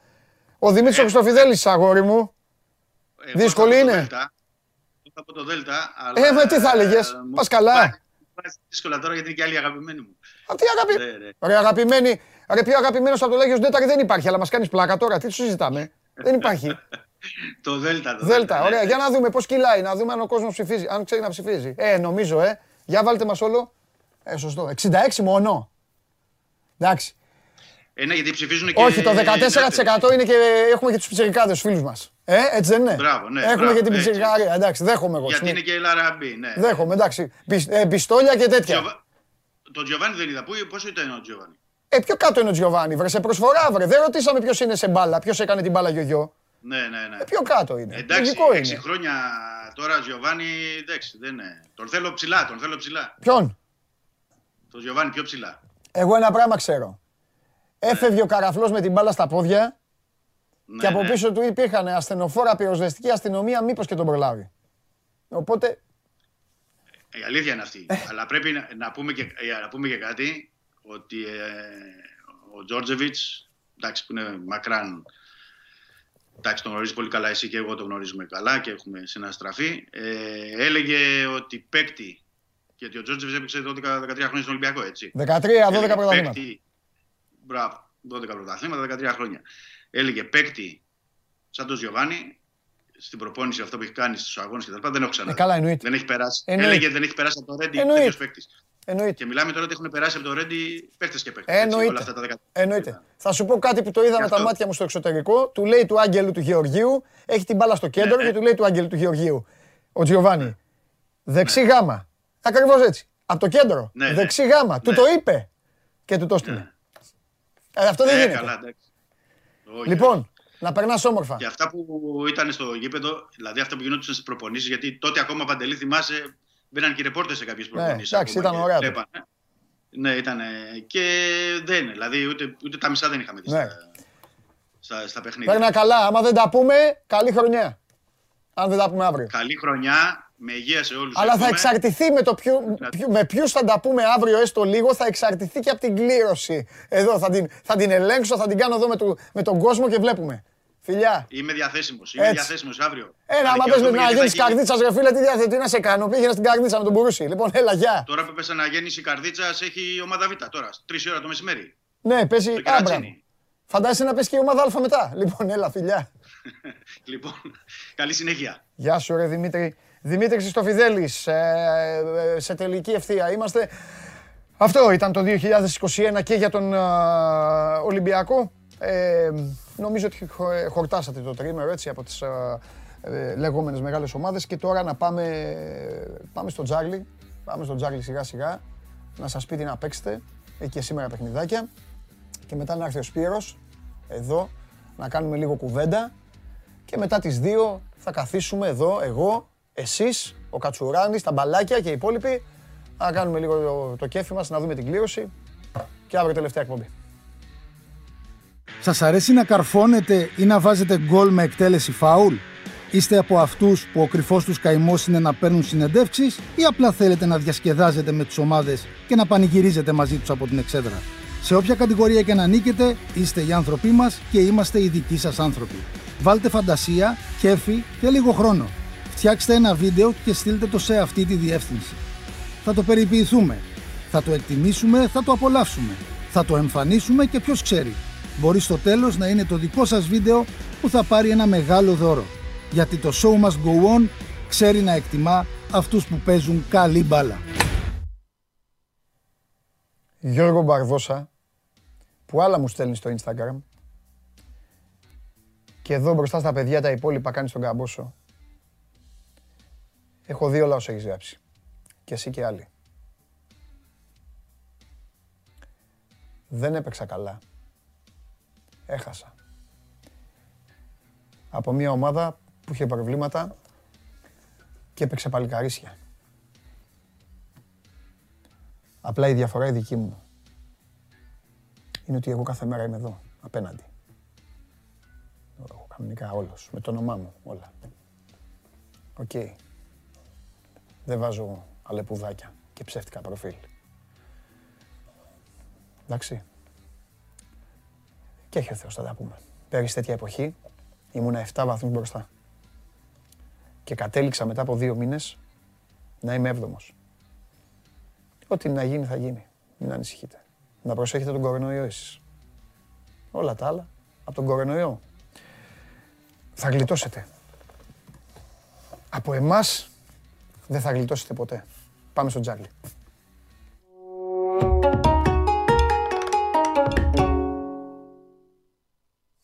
Τι έγινε; Στενοχωρήθηκα Αρέσουν πολύ αυτά χθες, τα αλλά έτσι τα εντάξει. show. Εντάξει, να κάνω.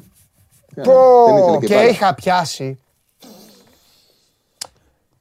Είχα πιάσει ρε φίλε, αυτό δεν το... Σου είχα πει goal goal over και τελικά ανακάλυψα ότι δεν το είχα παίξει. Ότι σου είχα, σου είχα ρίξει παπάντζα χωρίς να το θέλω. και είχα παίξει άσο 2 over 1,5 την μπάλας με την Norwich. Ξερό διπλό τη West Ham και διπλό την Tottenham. Αυτή την ομαδίτσα που, μόνο με τη Liverpool το πιο στενάχωρο το πιο στενάχωρο στοίχημα ήταν αυτό, γιατί και εγώ σε ένα δικό Και με 10 παίκτες μωρά το 40. Το είχα βάλει και χάνανε συνέχεια ευκαιρίες, συνέχεια σε όλο το δεύτερο ημίχρονο, μόνο στην επίθεση. Κάνανε μεγάλη προσπάθεια να μην κερδίσουν. Και εκεί γκινιαστήκαμε κιόλας και δεν κέρδισε η Liverpool. Γιατί πραγματικά έβλεπα, είδα δύο παιχνίδια σε, και την τότε να και τη Λίβερπουλ, οι ομάδες που ήθελαν να κερδίσουν να χάνουν συνέχεια ευκαιρίες. Μου σπάσαν τα νεύρα, να μην μπαίνει μπάλα στα δίκτυα με τίποτα. Δηλαδή, το εξοργιστικό είναι στο Μανέ.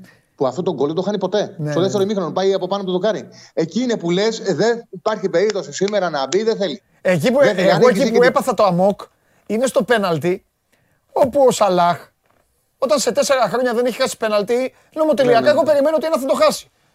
Και, εμείς, ναι, ναι. και χθες πάλι το έλεγα, εντάξει, μπορεί να το χάσει. Ξέρεις, όσο δεν χάνεις, αυξάνονται οι πιθανότητες να χάσεις. Βέβαια, βέβαια. βέβαια Εκεί όμως που τρελάθηκα είναι στο συγκεκριμένο γήπεδο και σε κάποια άλλα, στο συγκεκριμένο το, τα πέναλτι, άμα δείτε στο γήπεδο της Λέστερ, τα δείχνει από πίσω. Από, ε, πίσω από τον παίκτη, από τον εκτελεστή. Και έχει πάρει μπάλα το ύψος από, το, έχει πάρει μπάλα το ύψος από, την, από την επέμβαση του Σμάιχελ και νομίζω ότι ο Σαλάχ την έχει την κεφαλιά εύκολη. Θα την πάρει, ναι, ναι. Ναι, ναι δηλαδή, είναι, όποιο άγχος είχα στο πέναλτι, μετά μου φύγε. Με το που βλέπω την μπάλα ναι. γεμάτη εκεί, λέω τέλος, αυτό είναι γκολ. Αλλά ναι, δεν ναι. καταλάβαινα ότι ήταν πιο ψηλά.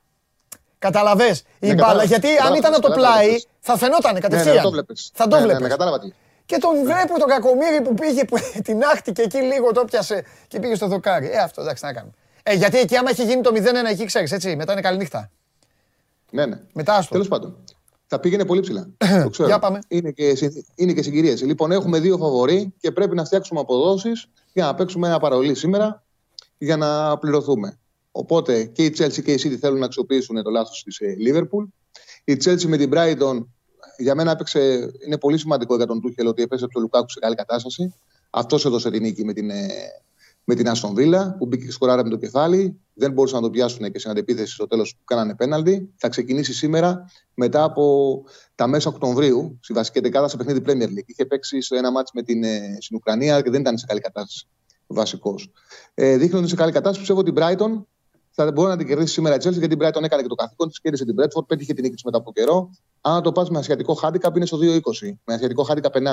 Είναι καλή απόδοση για την Chelsea που πιστεύω ότι με αυτή την νίκη που κάνει με την Aston Villa θα πάρει τα πάνω της. Έχει και τον Derby την Κυριακή με τη Liverpool.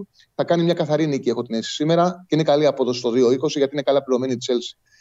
Λοιπόν, και στο Bradford Manchester City είναι ίδια απόδοση πάνω κάτω, είτε να παίξει και το over 2,5 είτε να παίξει over 2,5 με City. Οπότε δεν υπάρχει λόγος να πάρει κάποιος το ρίσκο. Νομίζω ότι έτσι όπως παίζει η City, έδειξε και με τη Leicester ότι είναι σε μια κατάσταση καλή επιθετικά, αλλά και αμυντικά έχει τα θέματα της. Μπορεί να δεχτεί γκολ και η Bradford είναι επιθετική ομάδα. Νομίζω το over 2,5 θα έρθει εύκολα. Είναι στο 1,45. Δεν χρειάζεται κάποιος να πάρει το ρίσκο να παίξει και Manchester City, γιατί αν δεν να πάει στο 1,49-1,50 είναι μικρή διαφορά. Οπότε αυτό το παρολί Chelsea Brighton, άσος με ασιατικό χάντικα 1,5 στο 2,20 και Bradford Manchester City, απλό over 2,5 στο 1,45 δίνει μια πολύ καλή απόδοση. Αυτά. Λοιπόν, επαναλαμβάνω, άσο την Chelsea με ασιατικό χάντικα over 1,5 και Bradford City over 2,5. Για να δούμε την κυρία Bradford, η οποία στην έδρα της τους χτυπάει όλους και τους δημιουργεί προβλήματα και τρέχει. Θα αντέξει το πρώτο τέταρτο ή πάλι θα είναι κλασικό παιχνίδι City. Καλησπέρα, ξεκινάει ο αγώνας 0-2. Ναι. Για να το δούμε αυτό. Ό,τι και να γίνει, πάντως καλό είναι να μπει ένα γκολ νωρίς είτε από την Πέσβο της City για να έρθει εύκολο το δυόμιση. Να είμαστε στο 30 άνετοι και να περιμένουμε να δούμε τι Σωστό. Τι θα κάνει. Φιλιά. Αυτά. Αύριο οπότε διαβάζουμε για όλο το. και Παρασκευή και Σαββατό και Κυριακή. Έτσι, Αύριο ρεσιτάλ.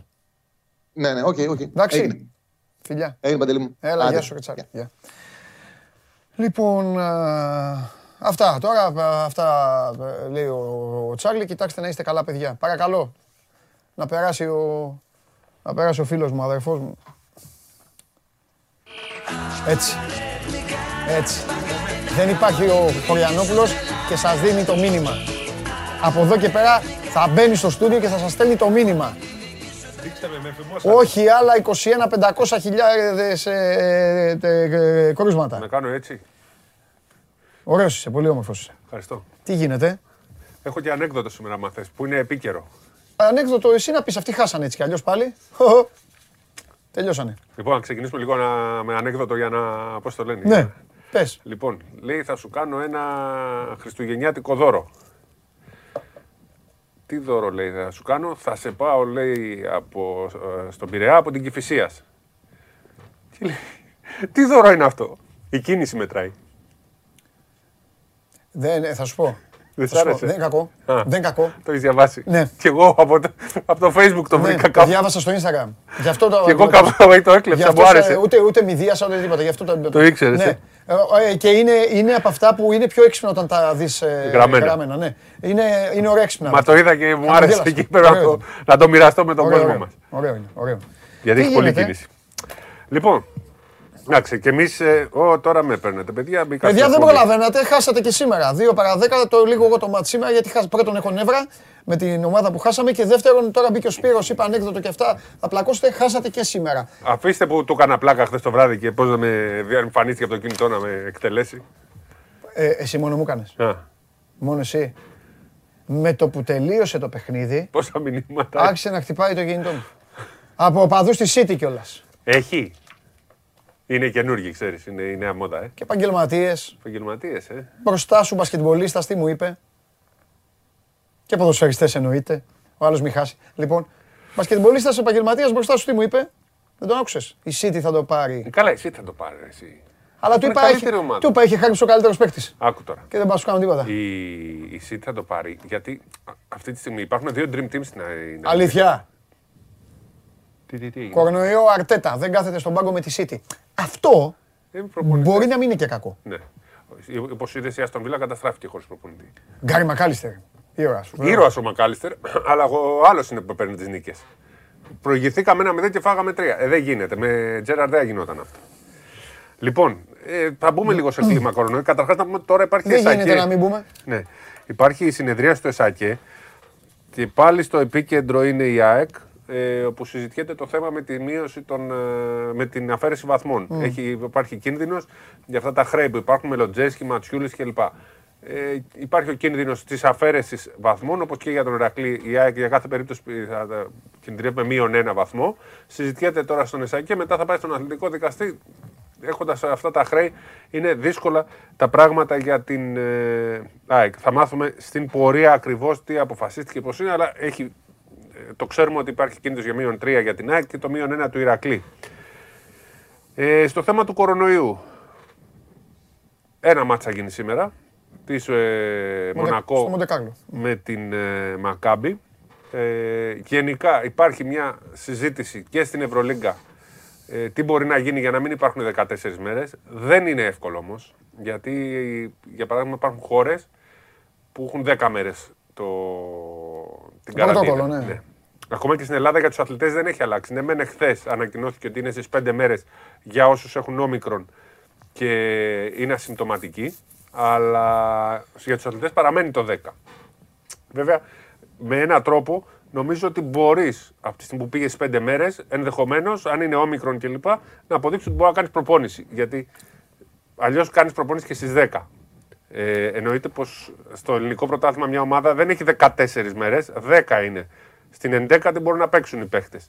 Γι' αυτό και η ΑΕΚ προχθές, το Σάββατο, είχε ένα κρούσμα κορονοϊού. Δεν είχε δύο. Ο Μαυροειδή είχε λήξει η, το πρωτόκολλο. Να εξηγήσουμε λοιπόν πώς έχουν τα πράγματα. Στο NBA το έχουν κάνει 6 μέρες ε, να μπεις, αν είσαι εμβολιασμένος. Στην Ευρωλίγκα το έχουμε στη 15η μέρα. Εκεί υπάρχει πρόβλημα. Οριακά ο Ολυμπιακός θα, είχε, ε, θα μπορούσε να παίξει με την ε, Ζάλγκυρης αν ε, μέναν τα πράγματα όσο έχουν. Ή μπορεί να παίξει με τη Ζάλγκυρης αν ο ε, ε, Quincy Ace είναι καλά, που έχει την ε, αμυγδαλίτιδα. Είναι οριακά κάποια πράγματα. ε, για τις ομάδες που θα δυσκολευτούν να προπονηθούν, αλλά σίγουρα δεν μένουν 14 μέρες εκτός προπόνησης, γιατί το πρωτόκολλο χώρας για την Ελλάδα, ας πούμε, είναι στις 10. Έτσι. Αγώνας Ευρωλίγκα δεν μπορεί να γίνει. Θα... Υπάρχει συζήτηση για μείωση των 14 ημερών, για να μπορεί να βγει το πρόγραμμα, ειδικά με τις διπλές αγωνιστικές. Δεν ξέρω αν το καταλαβαίνει λίγο ο κόσμος, αλλά είναι για το πόσο μένει έξω. Αλλά από τη στιγμή που στη Ρωσία, για παράδειγμα, εξακολουθεί το 14, και επειδή κάθε χώρα έχει διαφορετικό νόμο, δεν είναι εύκολο. Δηλαδή δεν μπορεί, να μπορούν οι άλλες ομάδες που να παίζουν στις 5, 6, 7, 8, πόσες μπορούν να γίνουν. Η Τσέσσεκα δεν θα μπορεί, αν δεν αλλάξει ο νόμος της. Στην Ελλάδα ακόμα δεν μπορεί, είναι στις 10 όπως και στην Ισπανία. Θέλει λίγο να προσαρμοστούν, είναι πολλές διαφορετικές χώρες, δεν είναι όπως στην Αμερική που υπάρχει μια νομοθεσία.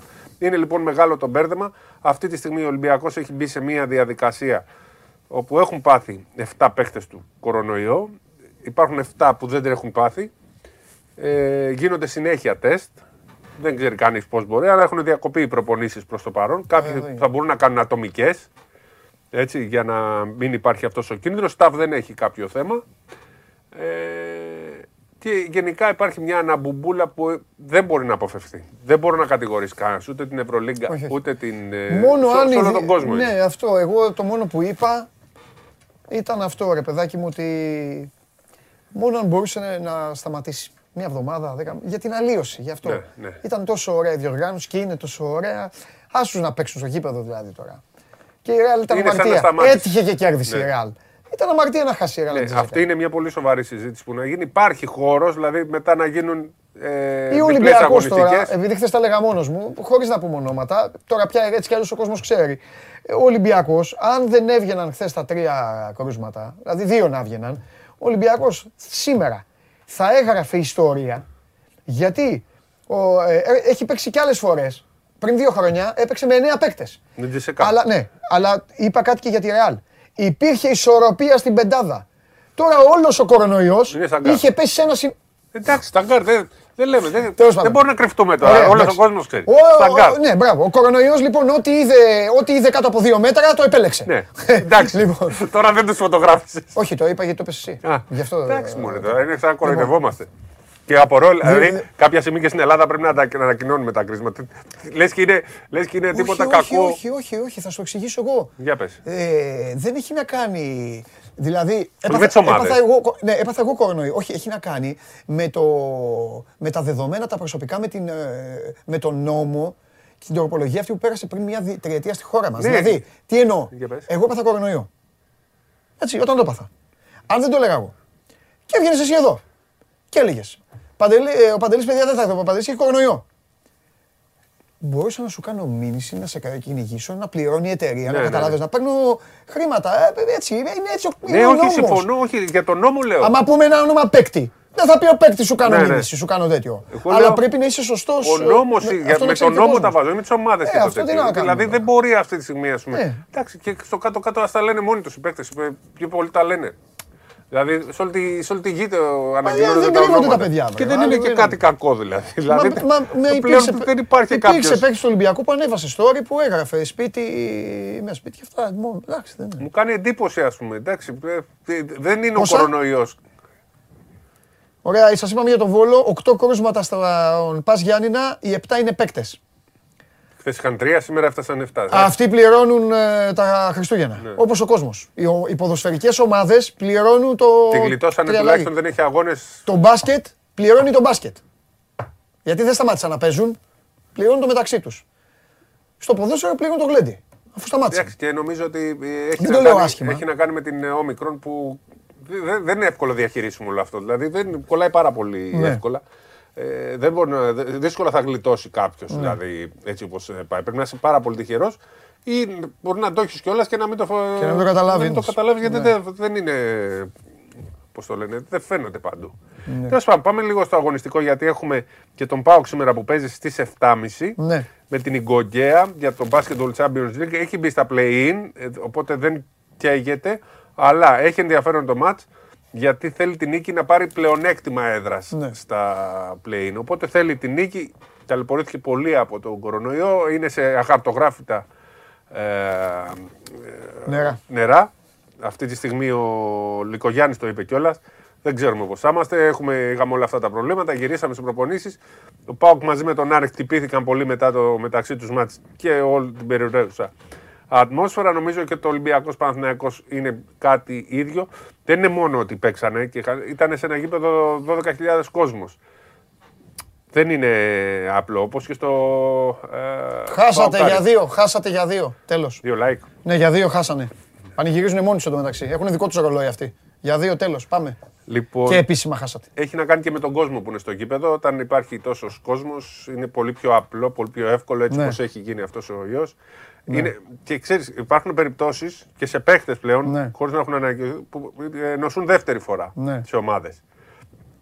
Ξεχνάμε ότι έχει και ο Παναθυναϊκό ε, κρούσματα. Ε, ναι. Δεν είναι ίδιος ιός. Γι' αυτό και όσοι το έχουν περάσει μπορούν να το ξαναπεράσουν. Ναι. Δεν είναι ίδιος ε, Μπορεί να ονομάζεται κορονοϊός το όμικρο. Συμφωνώ, αλλά... συμφωνώ, συμφωνώ. Γι' αυτό ε, είναι λίγο επικίνδυνο. επικίνδυνο. Είναι λίγο περίεργος προς το αθλητικό κομμάτι. Ελπίζω να μην είναι επικίνδυνο και για την υγεία των ε, ανθρώπων που θα νοσήσουν. Μέχρι τώρα δεν έχω ακούσει πολλές που το περνάνε σοβαρά. Αυτό. Okay. Δεν ξέρω κάτι άλλο αν ε, τέτοιο. Αύριο, αύριο, ε; εδώ. αύριο εδώ θα πούμε 2021. Ναι. Όπως κάνουμε για το ποδόσφαιρο. θα, πούμε, μπάσκετ, θα, πούμε λίγο, μετά... θα πούμε λίγο ποδόσφαιρο στο εσωτερικό. Και θα, μετά θέλω μπάσκετ. ποδόσφαιρο, θέλω να κάνουμε συζήτηση γιατί παρακολουθώ τώρα. Θα πεις ποδόσφαιρο μετά. Όταν μπεις, θα πεις πρώτα ποδόσφαιρο τι γουστάρεις και μετά θα πούμε για τον μπάσκετ. Δεν μου είχαν αγώνες εχθές και τι ήταν αυτό με τη Λίβερπουλ; Εντάξει, φίλε, να κάνουμε. Δεν κάνει, εντάξει, να κάνουμε η Τσέλση το. Ξέρει ποιο ε, με ψηλό στεναχώρησε χθε. Ποιος από όλους; Μίκας. Ο Τσιμίκα θα σου πω κάτι. Θα σου πω κάτι γιατί χθες αναθεμάτιζα τον Μπάτι, το Ράπτη, όλους αυτούς. Που το μόνο που κάνουν τρει-τέσσερι φορές την ημέρα να βάζουν ε, στα social τον Τσιμίκα. Και τον Ιμπραήμοβιτς. Ο Τσιμίκα δεν είναι ο Ρόμπερτσον. Αλλά τους καταλαβαίνω στην γιατί ο Κώστας είναι ο καλύτερος Έλληνα ποδοσφαιριστής τώρα και τρελαίνονται για τη Λίβερπουλ. Αυτά που κάνει ο Ρόμπερτσον δεν τα κάνει ο Τσιμίκα. Ο Τσιμίκας δεν πάει να συνεργαστεί με τον Αλεξάνδρ Άγνολ. Δεν πατάει περιοχή, δεν σουτάρει, φοβάται. Έχει άλλα.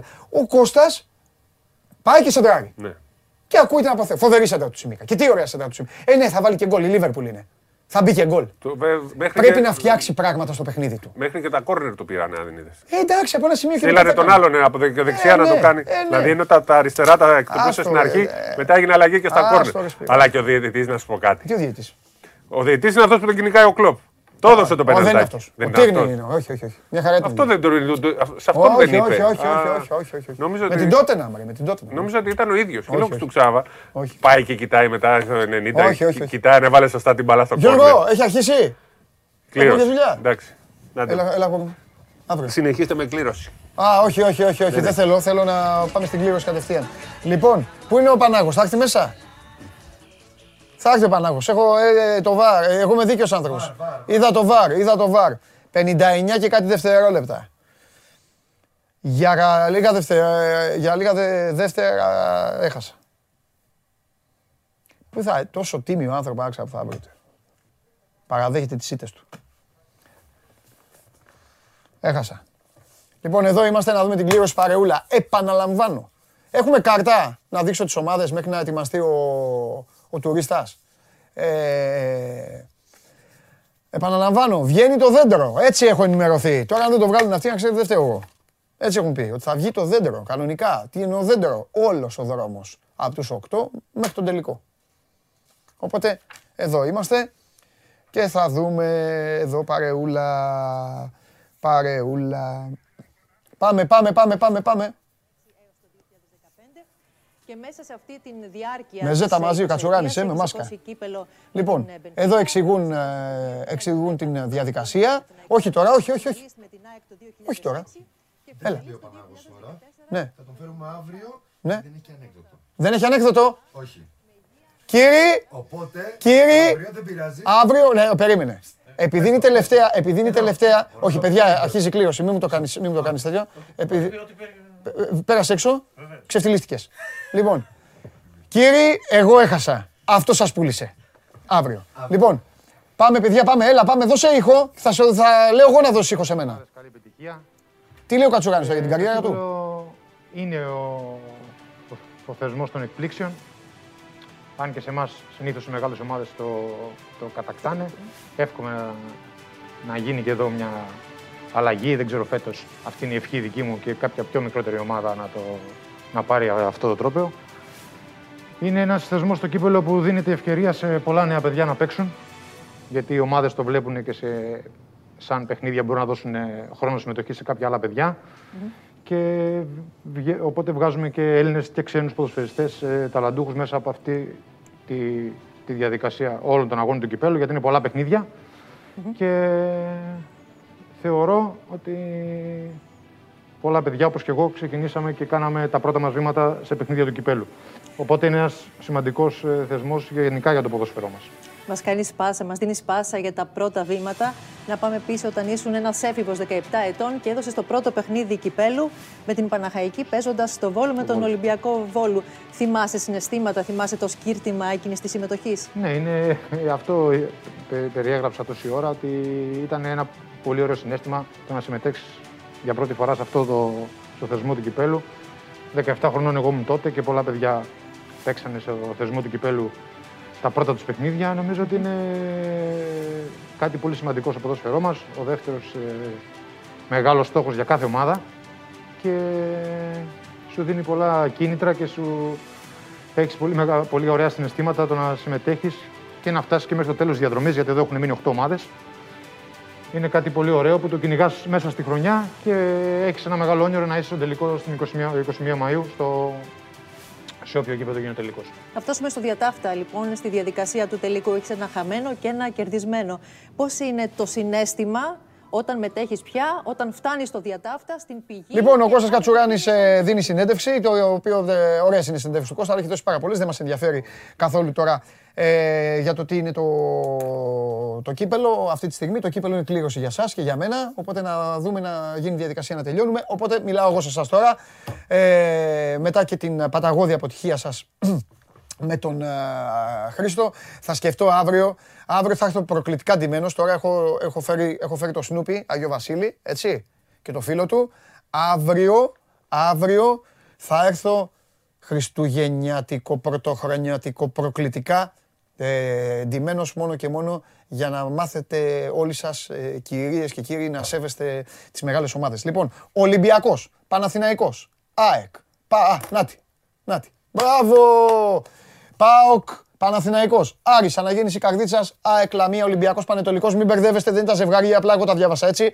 Έτσι, σας τα διάβασα οριζόντια. Αυτές είναι οι οκτώ ομάδες. Η κλήρωση η οποία ξεκινάει σε λίγο στα γραφεία της ε, Ομοσπονδίας θα είναι ε, να, βγάλαν και τα σηματάκια. Θα βγει όλο το δέντρο. Πάμε τώρα. Νομίζω ότι σιγά σιγά να ακούσουμε λίγο. Αφήστε με ένα ανοιχτό και θα πετάγομαι εγώ.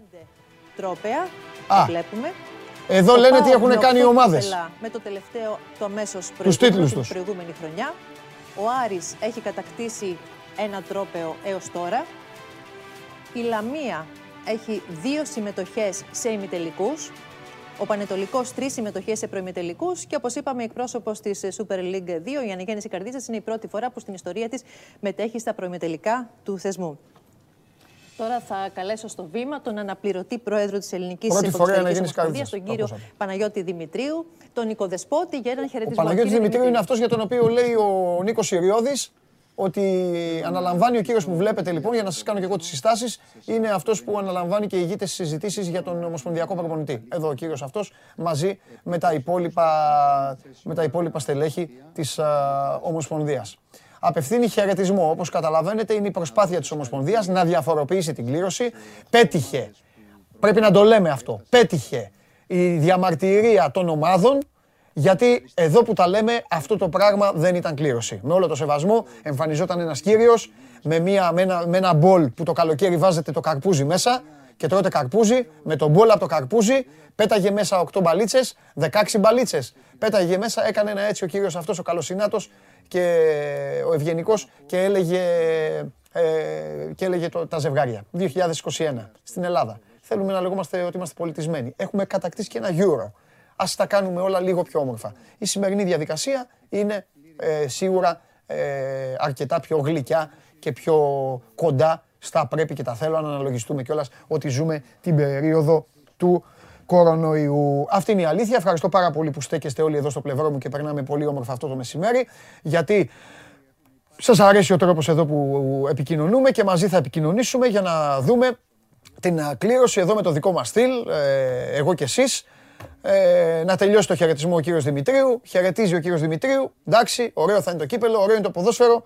Μπράβο, έτσι, μπράβο, να είμαστε καλά. Καλή χρονιά να έχουμε με υγεία σε όλο τον κόσμο. Δώστε τα μπαλάκια στον Κατσουράνη εκεί να τα βάλει μέσα.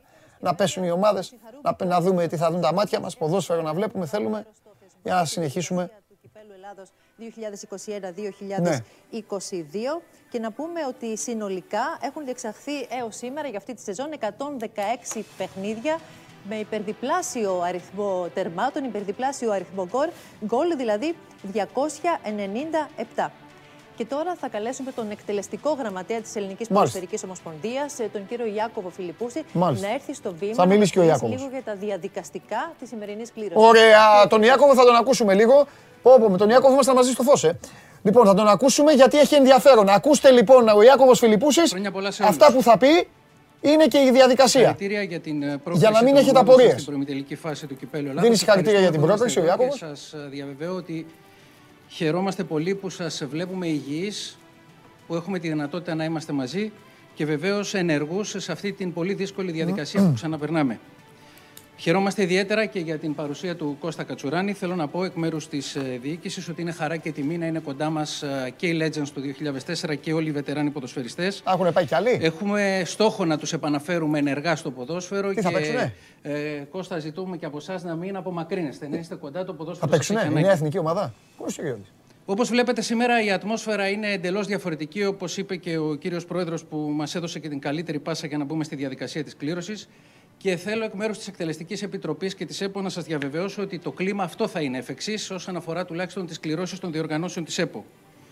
Ε, βέβαια, Όχι αφού γιατί τις διαμαρτυρήθηκαν όλες οι προηγούμενε ομάδες, μέρε λογικό είναι αυτό. εισπράξαμε μέσω των α, δημοσιεύσεων τοποθετήσεων, δημοσίων α, τοποθετήσεων πολλών εξημών το πάθος σας για μια σύγχρονη διοργάνωση, για μια αναβάθμιση του θεσμού και σας ευχαριστούμε γι' αυτό, αλλά κυρίως γιατί αυτό πρέπει να κάνουμε εμείς, αυτή είναι η αποστολή μας απέναντι στην κορυφαία διοργάνωση της ΕΠΟ, το Κύπελο Ελλάδος και βεβαίως ε, γιατί αυτό έπρεπε να γίνεται εδώ και πάρα πολλά χρόνια. Σωστό.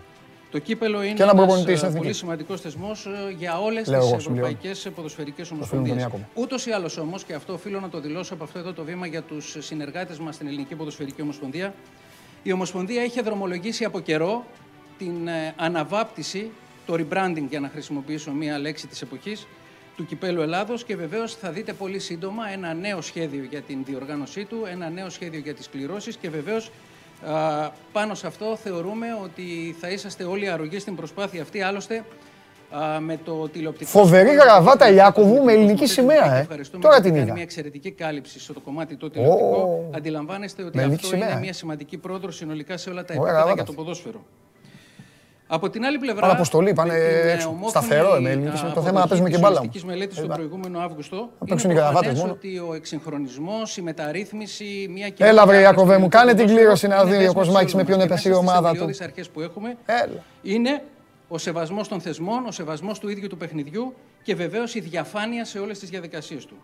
Από σήμερα λοιπόν οι κληρώσεις του κυπέλου θα γίνονται χωρίς την παρουσία του ανθρώπινου παράγοντα, δηλαδή δεν θα μπαίνει ποτέ χέρι μέσα στη κληροτίδα. Ακούστε. Βεβαίως θα γίνεται με τεχνικά μέσα, παρουσία όλων των εμπλεκομένων εφόσον ο COVID μας το επιτρέπει και βεβαίως πάντοτε σε ζωντανή τηλεοπτική μετάδοση είτε από το κανάλι YouTube της ΕΠΟ είτε από το τηλεοπτικό κανάλι Με αυτό που έχουμε συνεργαζόμαστε συνδεθεί, για την δηλαδή τώρα μετάδοση το των κανάλι αγώνων. της ΕΠΟ στο YouTube. Και επειδή Έχουμε συνδεθεί. στόχος μας στην ΕΠΟ και ευχαριστώ κύριε Πρόεδρε για την πάσα που μου δώσατε πριν, είναι η διαφάνεια και εμείς είμαστε οι πρώτοι που θα αυτορυθμιστούμε με βάση την ολιστική μελέτη.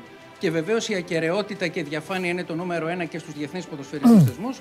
Θέλω να σας πω ότι όπως συμβαίνει και στις κληρώσεις, στις διεθνείς διοργανώσεις που μετέχουν οι περισσότερες ομάδες από αυτές που παρίστανται εδώ, αλλά και η εθνική μας, και για τους λόγους της διαφάνειας που επισημαίνεται το, επισημαίνω πάλι, οι κληρώσεις του Κυπέλου Ελλάδος α, θα διεξάγονται εφ' εξής από σήμερα παρουσία συμβολεογράφου, ο οποίος θα πιστοποιεί με πρακτικό την απόλυτη τήρηση των διαδικασιών και το αδιάβλητο της διαδικασίας. Καλωσορίζω λοιπόν κοντά μας ένα γνώστη του ποδοσφαίρου, Συμβολεογράφο. τον κύριο Γεώργιο Ρούσκα, Συμβολεογράφο. πρόεδρο του Πανελληνίου Συλλόγου Συμβολεογράφων, Α, ο κύριος Συμβολεογράφος πρόεδρο είναι της αντίστοιχης Ευρωπαϊκής Ένωσης του 2020, Φτιάχνει αυτός εμεσητικά. Μάλιστα με την ιδιότητά του αυτή Διαθήκες, μετήχε ο σε γίγαντας. αντίστοιχες Αυτός θα τον φωνάξει να διαδικασίες κάνει και την κληρώσεων κλήρωση. της UEFA στο παρελθόν Και βεβαίως Α, έχει εμπειρία. αντιλαμβάνεστε ότι τα πράγματα για το κύπελο Ελλάδος τουλάχιστον, την κορυφαία διοργάνωση της ΕΠΟ, μπαίνουν σε μια εντελώς καινούρια πορεία.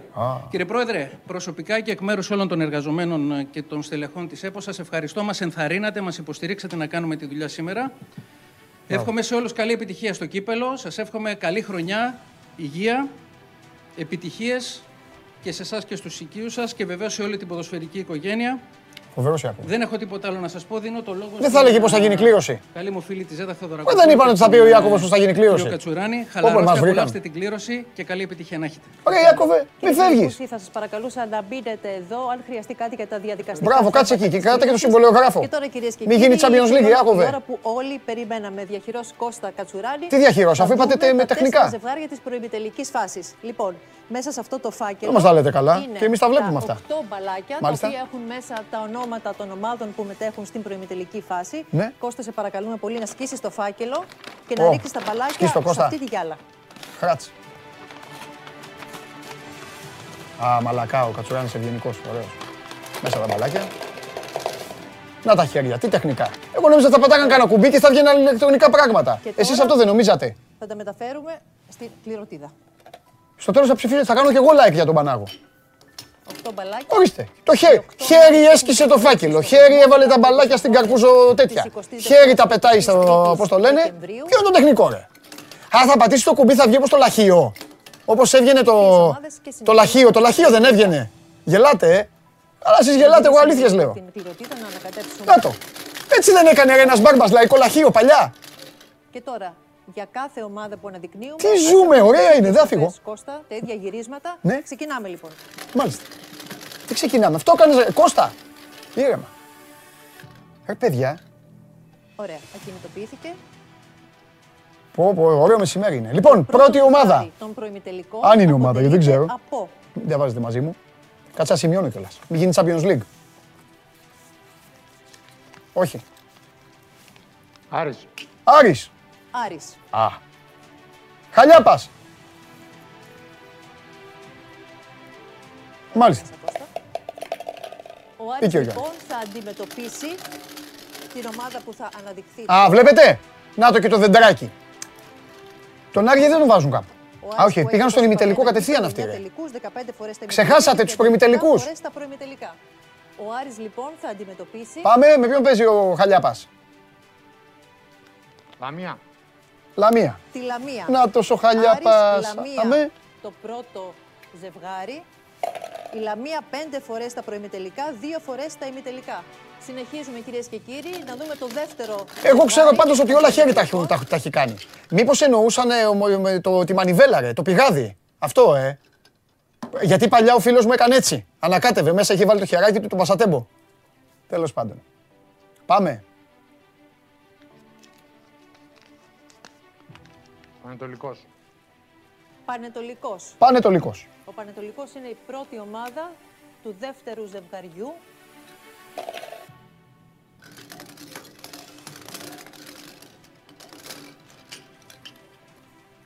Ο οποίος Πανετολικός έχει μετάσχει τρεις φορές στα προημιτελικά. Επαναλαμβάνω, Ο Πανετολικός, Άρης λοιπόν, Λαμία. θα αντιμετωπίσει Γιατί έχουμε και εμείς... Μην βλέπουμε μόνο, να συζητάμε και μαζί. Άρης Λαμία, Πανετολικός. Έλα ρε Κώστα, ένα χαρτάκι είναι. Ολυμπιακός. τον Ολυμπιακός. Ολυμπιακό. Δηλαδή είναι Άρης, Πανετολικός, Λαμία ή Ολυμπιακός, Πανετολικός το δεύτερο Ολυμπιακός ζευγάρι. ημιτελικό; Ναι. Ε, Ολυμπιακός 67 φορές στα προημιτελικά, 54 Ναι. φορές στα ημιτελικά, 42 τελική και 28. δηλαδή ο ημιτελικός είναι Άρης Λαμία εναντίον Πανετολικού τρίτο Ολυμπιακού. Ζευγάρι. Βάση του Πρώτη δέντρου. ομάδα. Ή θα ξανακάνουν κλήρωση μετά. Που θα είναι στο πρώτο παιχνίδι βέβαια γηπεδούχος. Ποιος ακούει τον τον Τζιομπάνογλου, ναι. Πάμε, σίγουρα υπάρχει ντέρμπι παιδιά τώρα. Είναι η Καρδίτσα και οι άλλοι τρεις. Είναι Παναθηναϊκός, ΠΑΟΚ, σας θέλω εγώ θα σας τα λέω. Παναθηναϊκός, ΠΑΟΚ, ΑΕΚ. Σίγουρα υπάρχει ντέρμπι λοιπόν. Και βγήκε ο Παναθηναϊκός.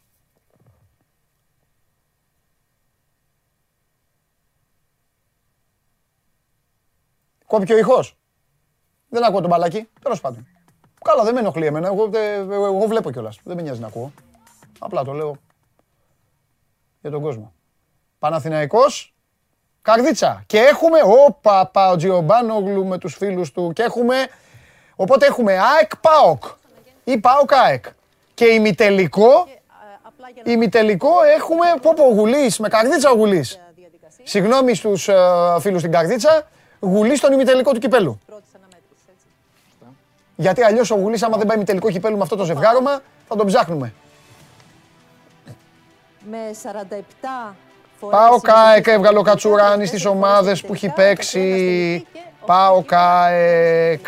Λοιπόν, Ο Πάοκ λοιπόν, απλά για να το... Άρης Λαμία, Πανετολικός Ολυμπιακός, Παναθηναϊκός Καρδίτσα, Πάω ΚΑΕΚ. Το δέντρο σχηματίστηκε όπως βλέπετε και στον ωραίο πίνακα της ε, Ομοσπονδίας. Στον ημιτελικό θα παίξουν οι νικητές ΑΕΚ, το Του Άρης τελευταίο Λαμία. ζευγάρι, με το Πανετολικός Ολυμπιακός. Και στον άλλο ημιτελικό Παναθηναϊκός Καρδίτσα με Πάω ΚΑΕΚ. ποια είναι τα τέσσερα; Αυτό δείχνει το δέντρο. Τώρα, παιδιά, μα πούνε άλλα, του Ελλάδος. ούτε εγώ ούτε εσείς φταίτε. Λοιπόν, είναι Άρης Λαμία. Πανετολικός Ολυμπιακός. Παναθηναϊκός Αναγέννηση Καρδίτσας. Και ΠΑΟΚ ΑΕΚ.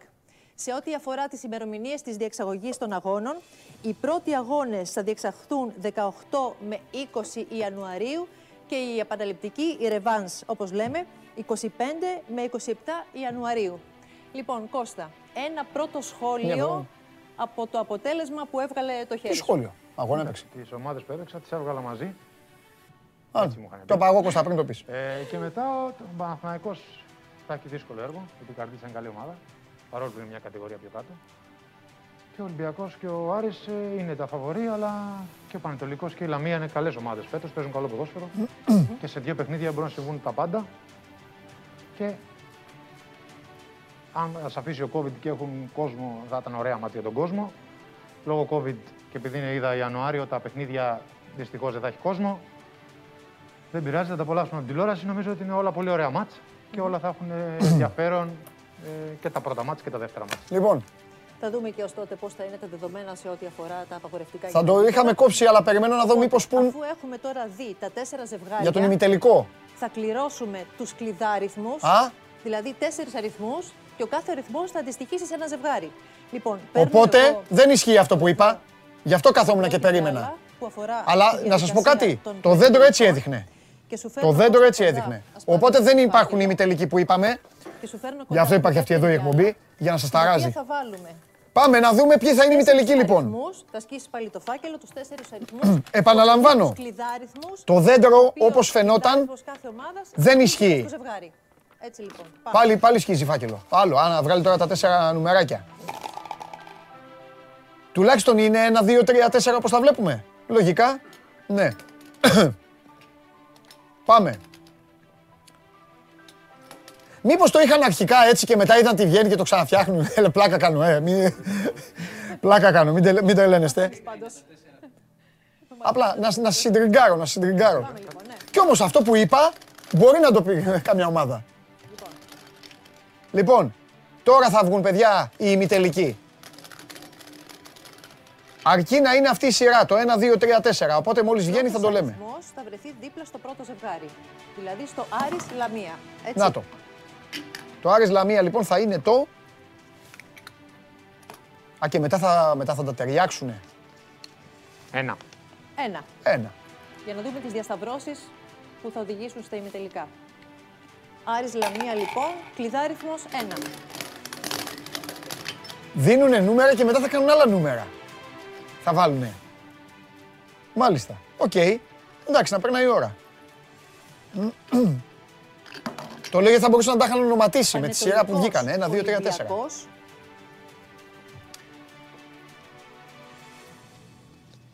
Άμα βγει το 2, Τρία. Κλειδάριθμος 3. Γιατί αν έβγαινε το δύο- Πανετολικός, Ολυμπιακός, κλειδάριθμος 3. δεν θα χρειαζόταν η διαδικασία. Λοιπόν, δίνουν κλειδάριθμους παιδιά ε, στα ζευγάρια και στη συνέχεια θα τα κληρώσουν μεταξύ τους, θα κληρώσουν τους κλειδάριθμους για να δούμε ποιοι θα είναι οι ημιτελικοί. Παναθηναϊκός, αναγέννηση καρδίτσας. Κλειδάριθμος. Συνεπώς αυτό που έδειχνε το δέντρο δεν ισχύει στην αρχή. Το ξαναλέω γιατί το, το είπα μόνος μου, επειδή το έβλεπα έτσι το δεντράκι. 2. Παναθηναϊκός αναγέννηση Δύο. καρδίτσας, κλειδάριθμος 2. Άρα μένει το 4. Αλλά για λόγους τυπικούς θα το δούμε κιόλας. Λοιπόν, και τέσσερα το πάω ΚΑΕΚ.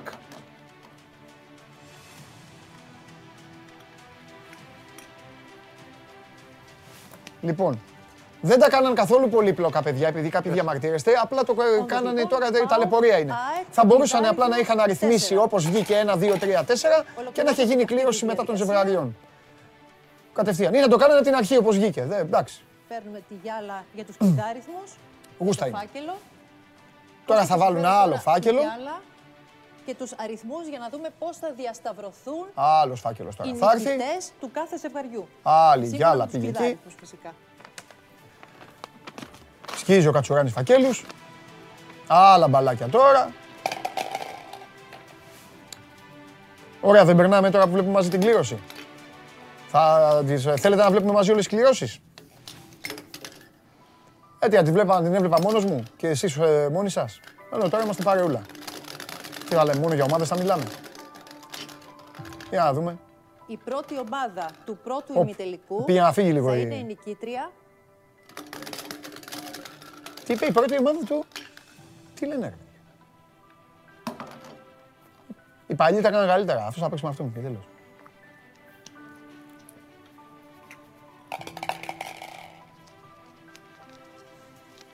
Αγώνας 2. Δύο. Παναθηναϊκός του ζευγαριού Καρδίτσα. Παναθηναϊκός Αναγέννηση Καρδίτσας. Ο νικητής του ζευγαριού Παναθηναϊκός Αναγέννηση Καρδίτσας. Θα παίξει λοιπόν με τον... Παιδιά, άμα πέσει με το Δεύτερη Πάο ομάδα ΚΑΕΚ, που θα πετάξει έχει στο γίνει ημιτελικό όλο τζάμπα. Θα είναι ο Θα είναι ό,τι έχω νικητής πει.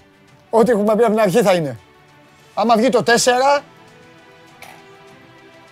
απλά περάσαμε καλά. του ζευγαριού. Ένα. Α, Ένα. Άρης Λαμία. Δηλαδή, ο νικητής του Πω, ζευγαριού. πω, Παναθηναϊκός, ένα, Άρης πάει για- Είναι ο Άρης με Λοιπόν, τη Λαμία.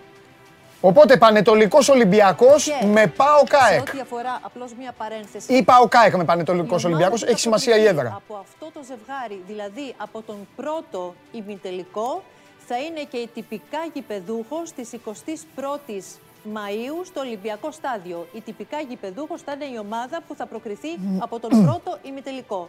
Πάμε να δούμε λοιπόν για Πω, τον πω, δεύτερο παιδιά, να σας πω κάτι ημιτελικό. για τα δικά. Ποιος ακούει το Χαλιάπα Μας τώρα, ε; ενδιαφέρει κυρίως το θέμα της έδρας. Τώρα θα φωνάζει ο Χαλιάπας, κύπελο, θέλω κύπελο, Παναθηναϊκός ε, τε- τε- παίζεται και τέτοια. Από όλα αυτά από του χρόνου. Αύριο δεν τους ενοχλώ γιατί θα μας τα κλάνουν. Θα δούμε, θα δούμε. Ένα Τζιομπάνογλου τον θέλω. Τέσσερα. Τέσσερα. Γηπεδούχος ο Τζιομπάνογλου. Δηλαδή, ΠΑΟΚ, ΑΕΚ, Στον ημιτελικό, αν περάσει την ΑΕΚ. Πω, πω. Το Βαγγέλη δεν έχω σκεφτεί καθόλου. Θα λέει Βαγγέλης μεταγραφές, παίκτες. Λοιπόν, πάω ΚΑΕΚ με πανετολικό Ολυμπιακό. Παρακαλώ πολύ. Ευχαριστούμε πάρα πολύ και την Ομοσπονδία τον νικητή του αγώνα 3. Δηλαδή, και τη Ζέτα που τα είπε ωραία και τον Κώστα τον Κατσουράνη. Ολυμπιακός. Λοιπόν, κύριοι και κυρίες μου, ολοκληρώθηκε η κλήρωση του κυπέλου. Μη μου αγχώνεστε. Σιγά σιγά. Ξεκινάμε. Προημιτελικά. Παναθηναϊκός Αναγέννηση Καρδίτσας. Άρης Λαμία. Οκ. Οι νικητές παίζουν ημιτελικό μεταξύ τους. Γηπεδούχος το Παναθηναϊκός Καρδίτσα. Το πιάσαμε, το πιάσαμε. Πάω ΚΑΕΚ. Όποιος κερδίσει παίζει ημιτελικό με το Πανετολικός Ολυμπιακός. Και από όλους αυτούς όσοι κερδίσουν προχωράνε και παίζουν τελικό. Εντάξει, περάσατε καλά. Εγώ πέρασα πάρα πολύ καλά. Λοιπόν, ώρα να σας αφήσω.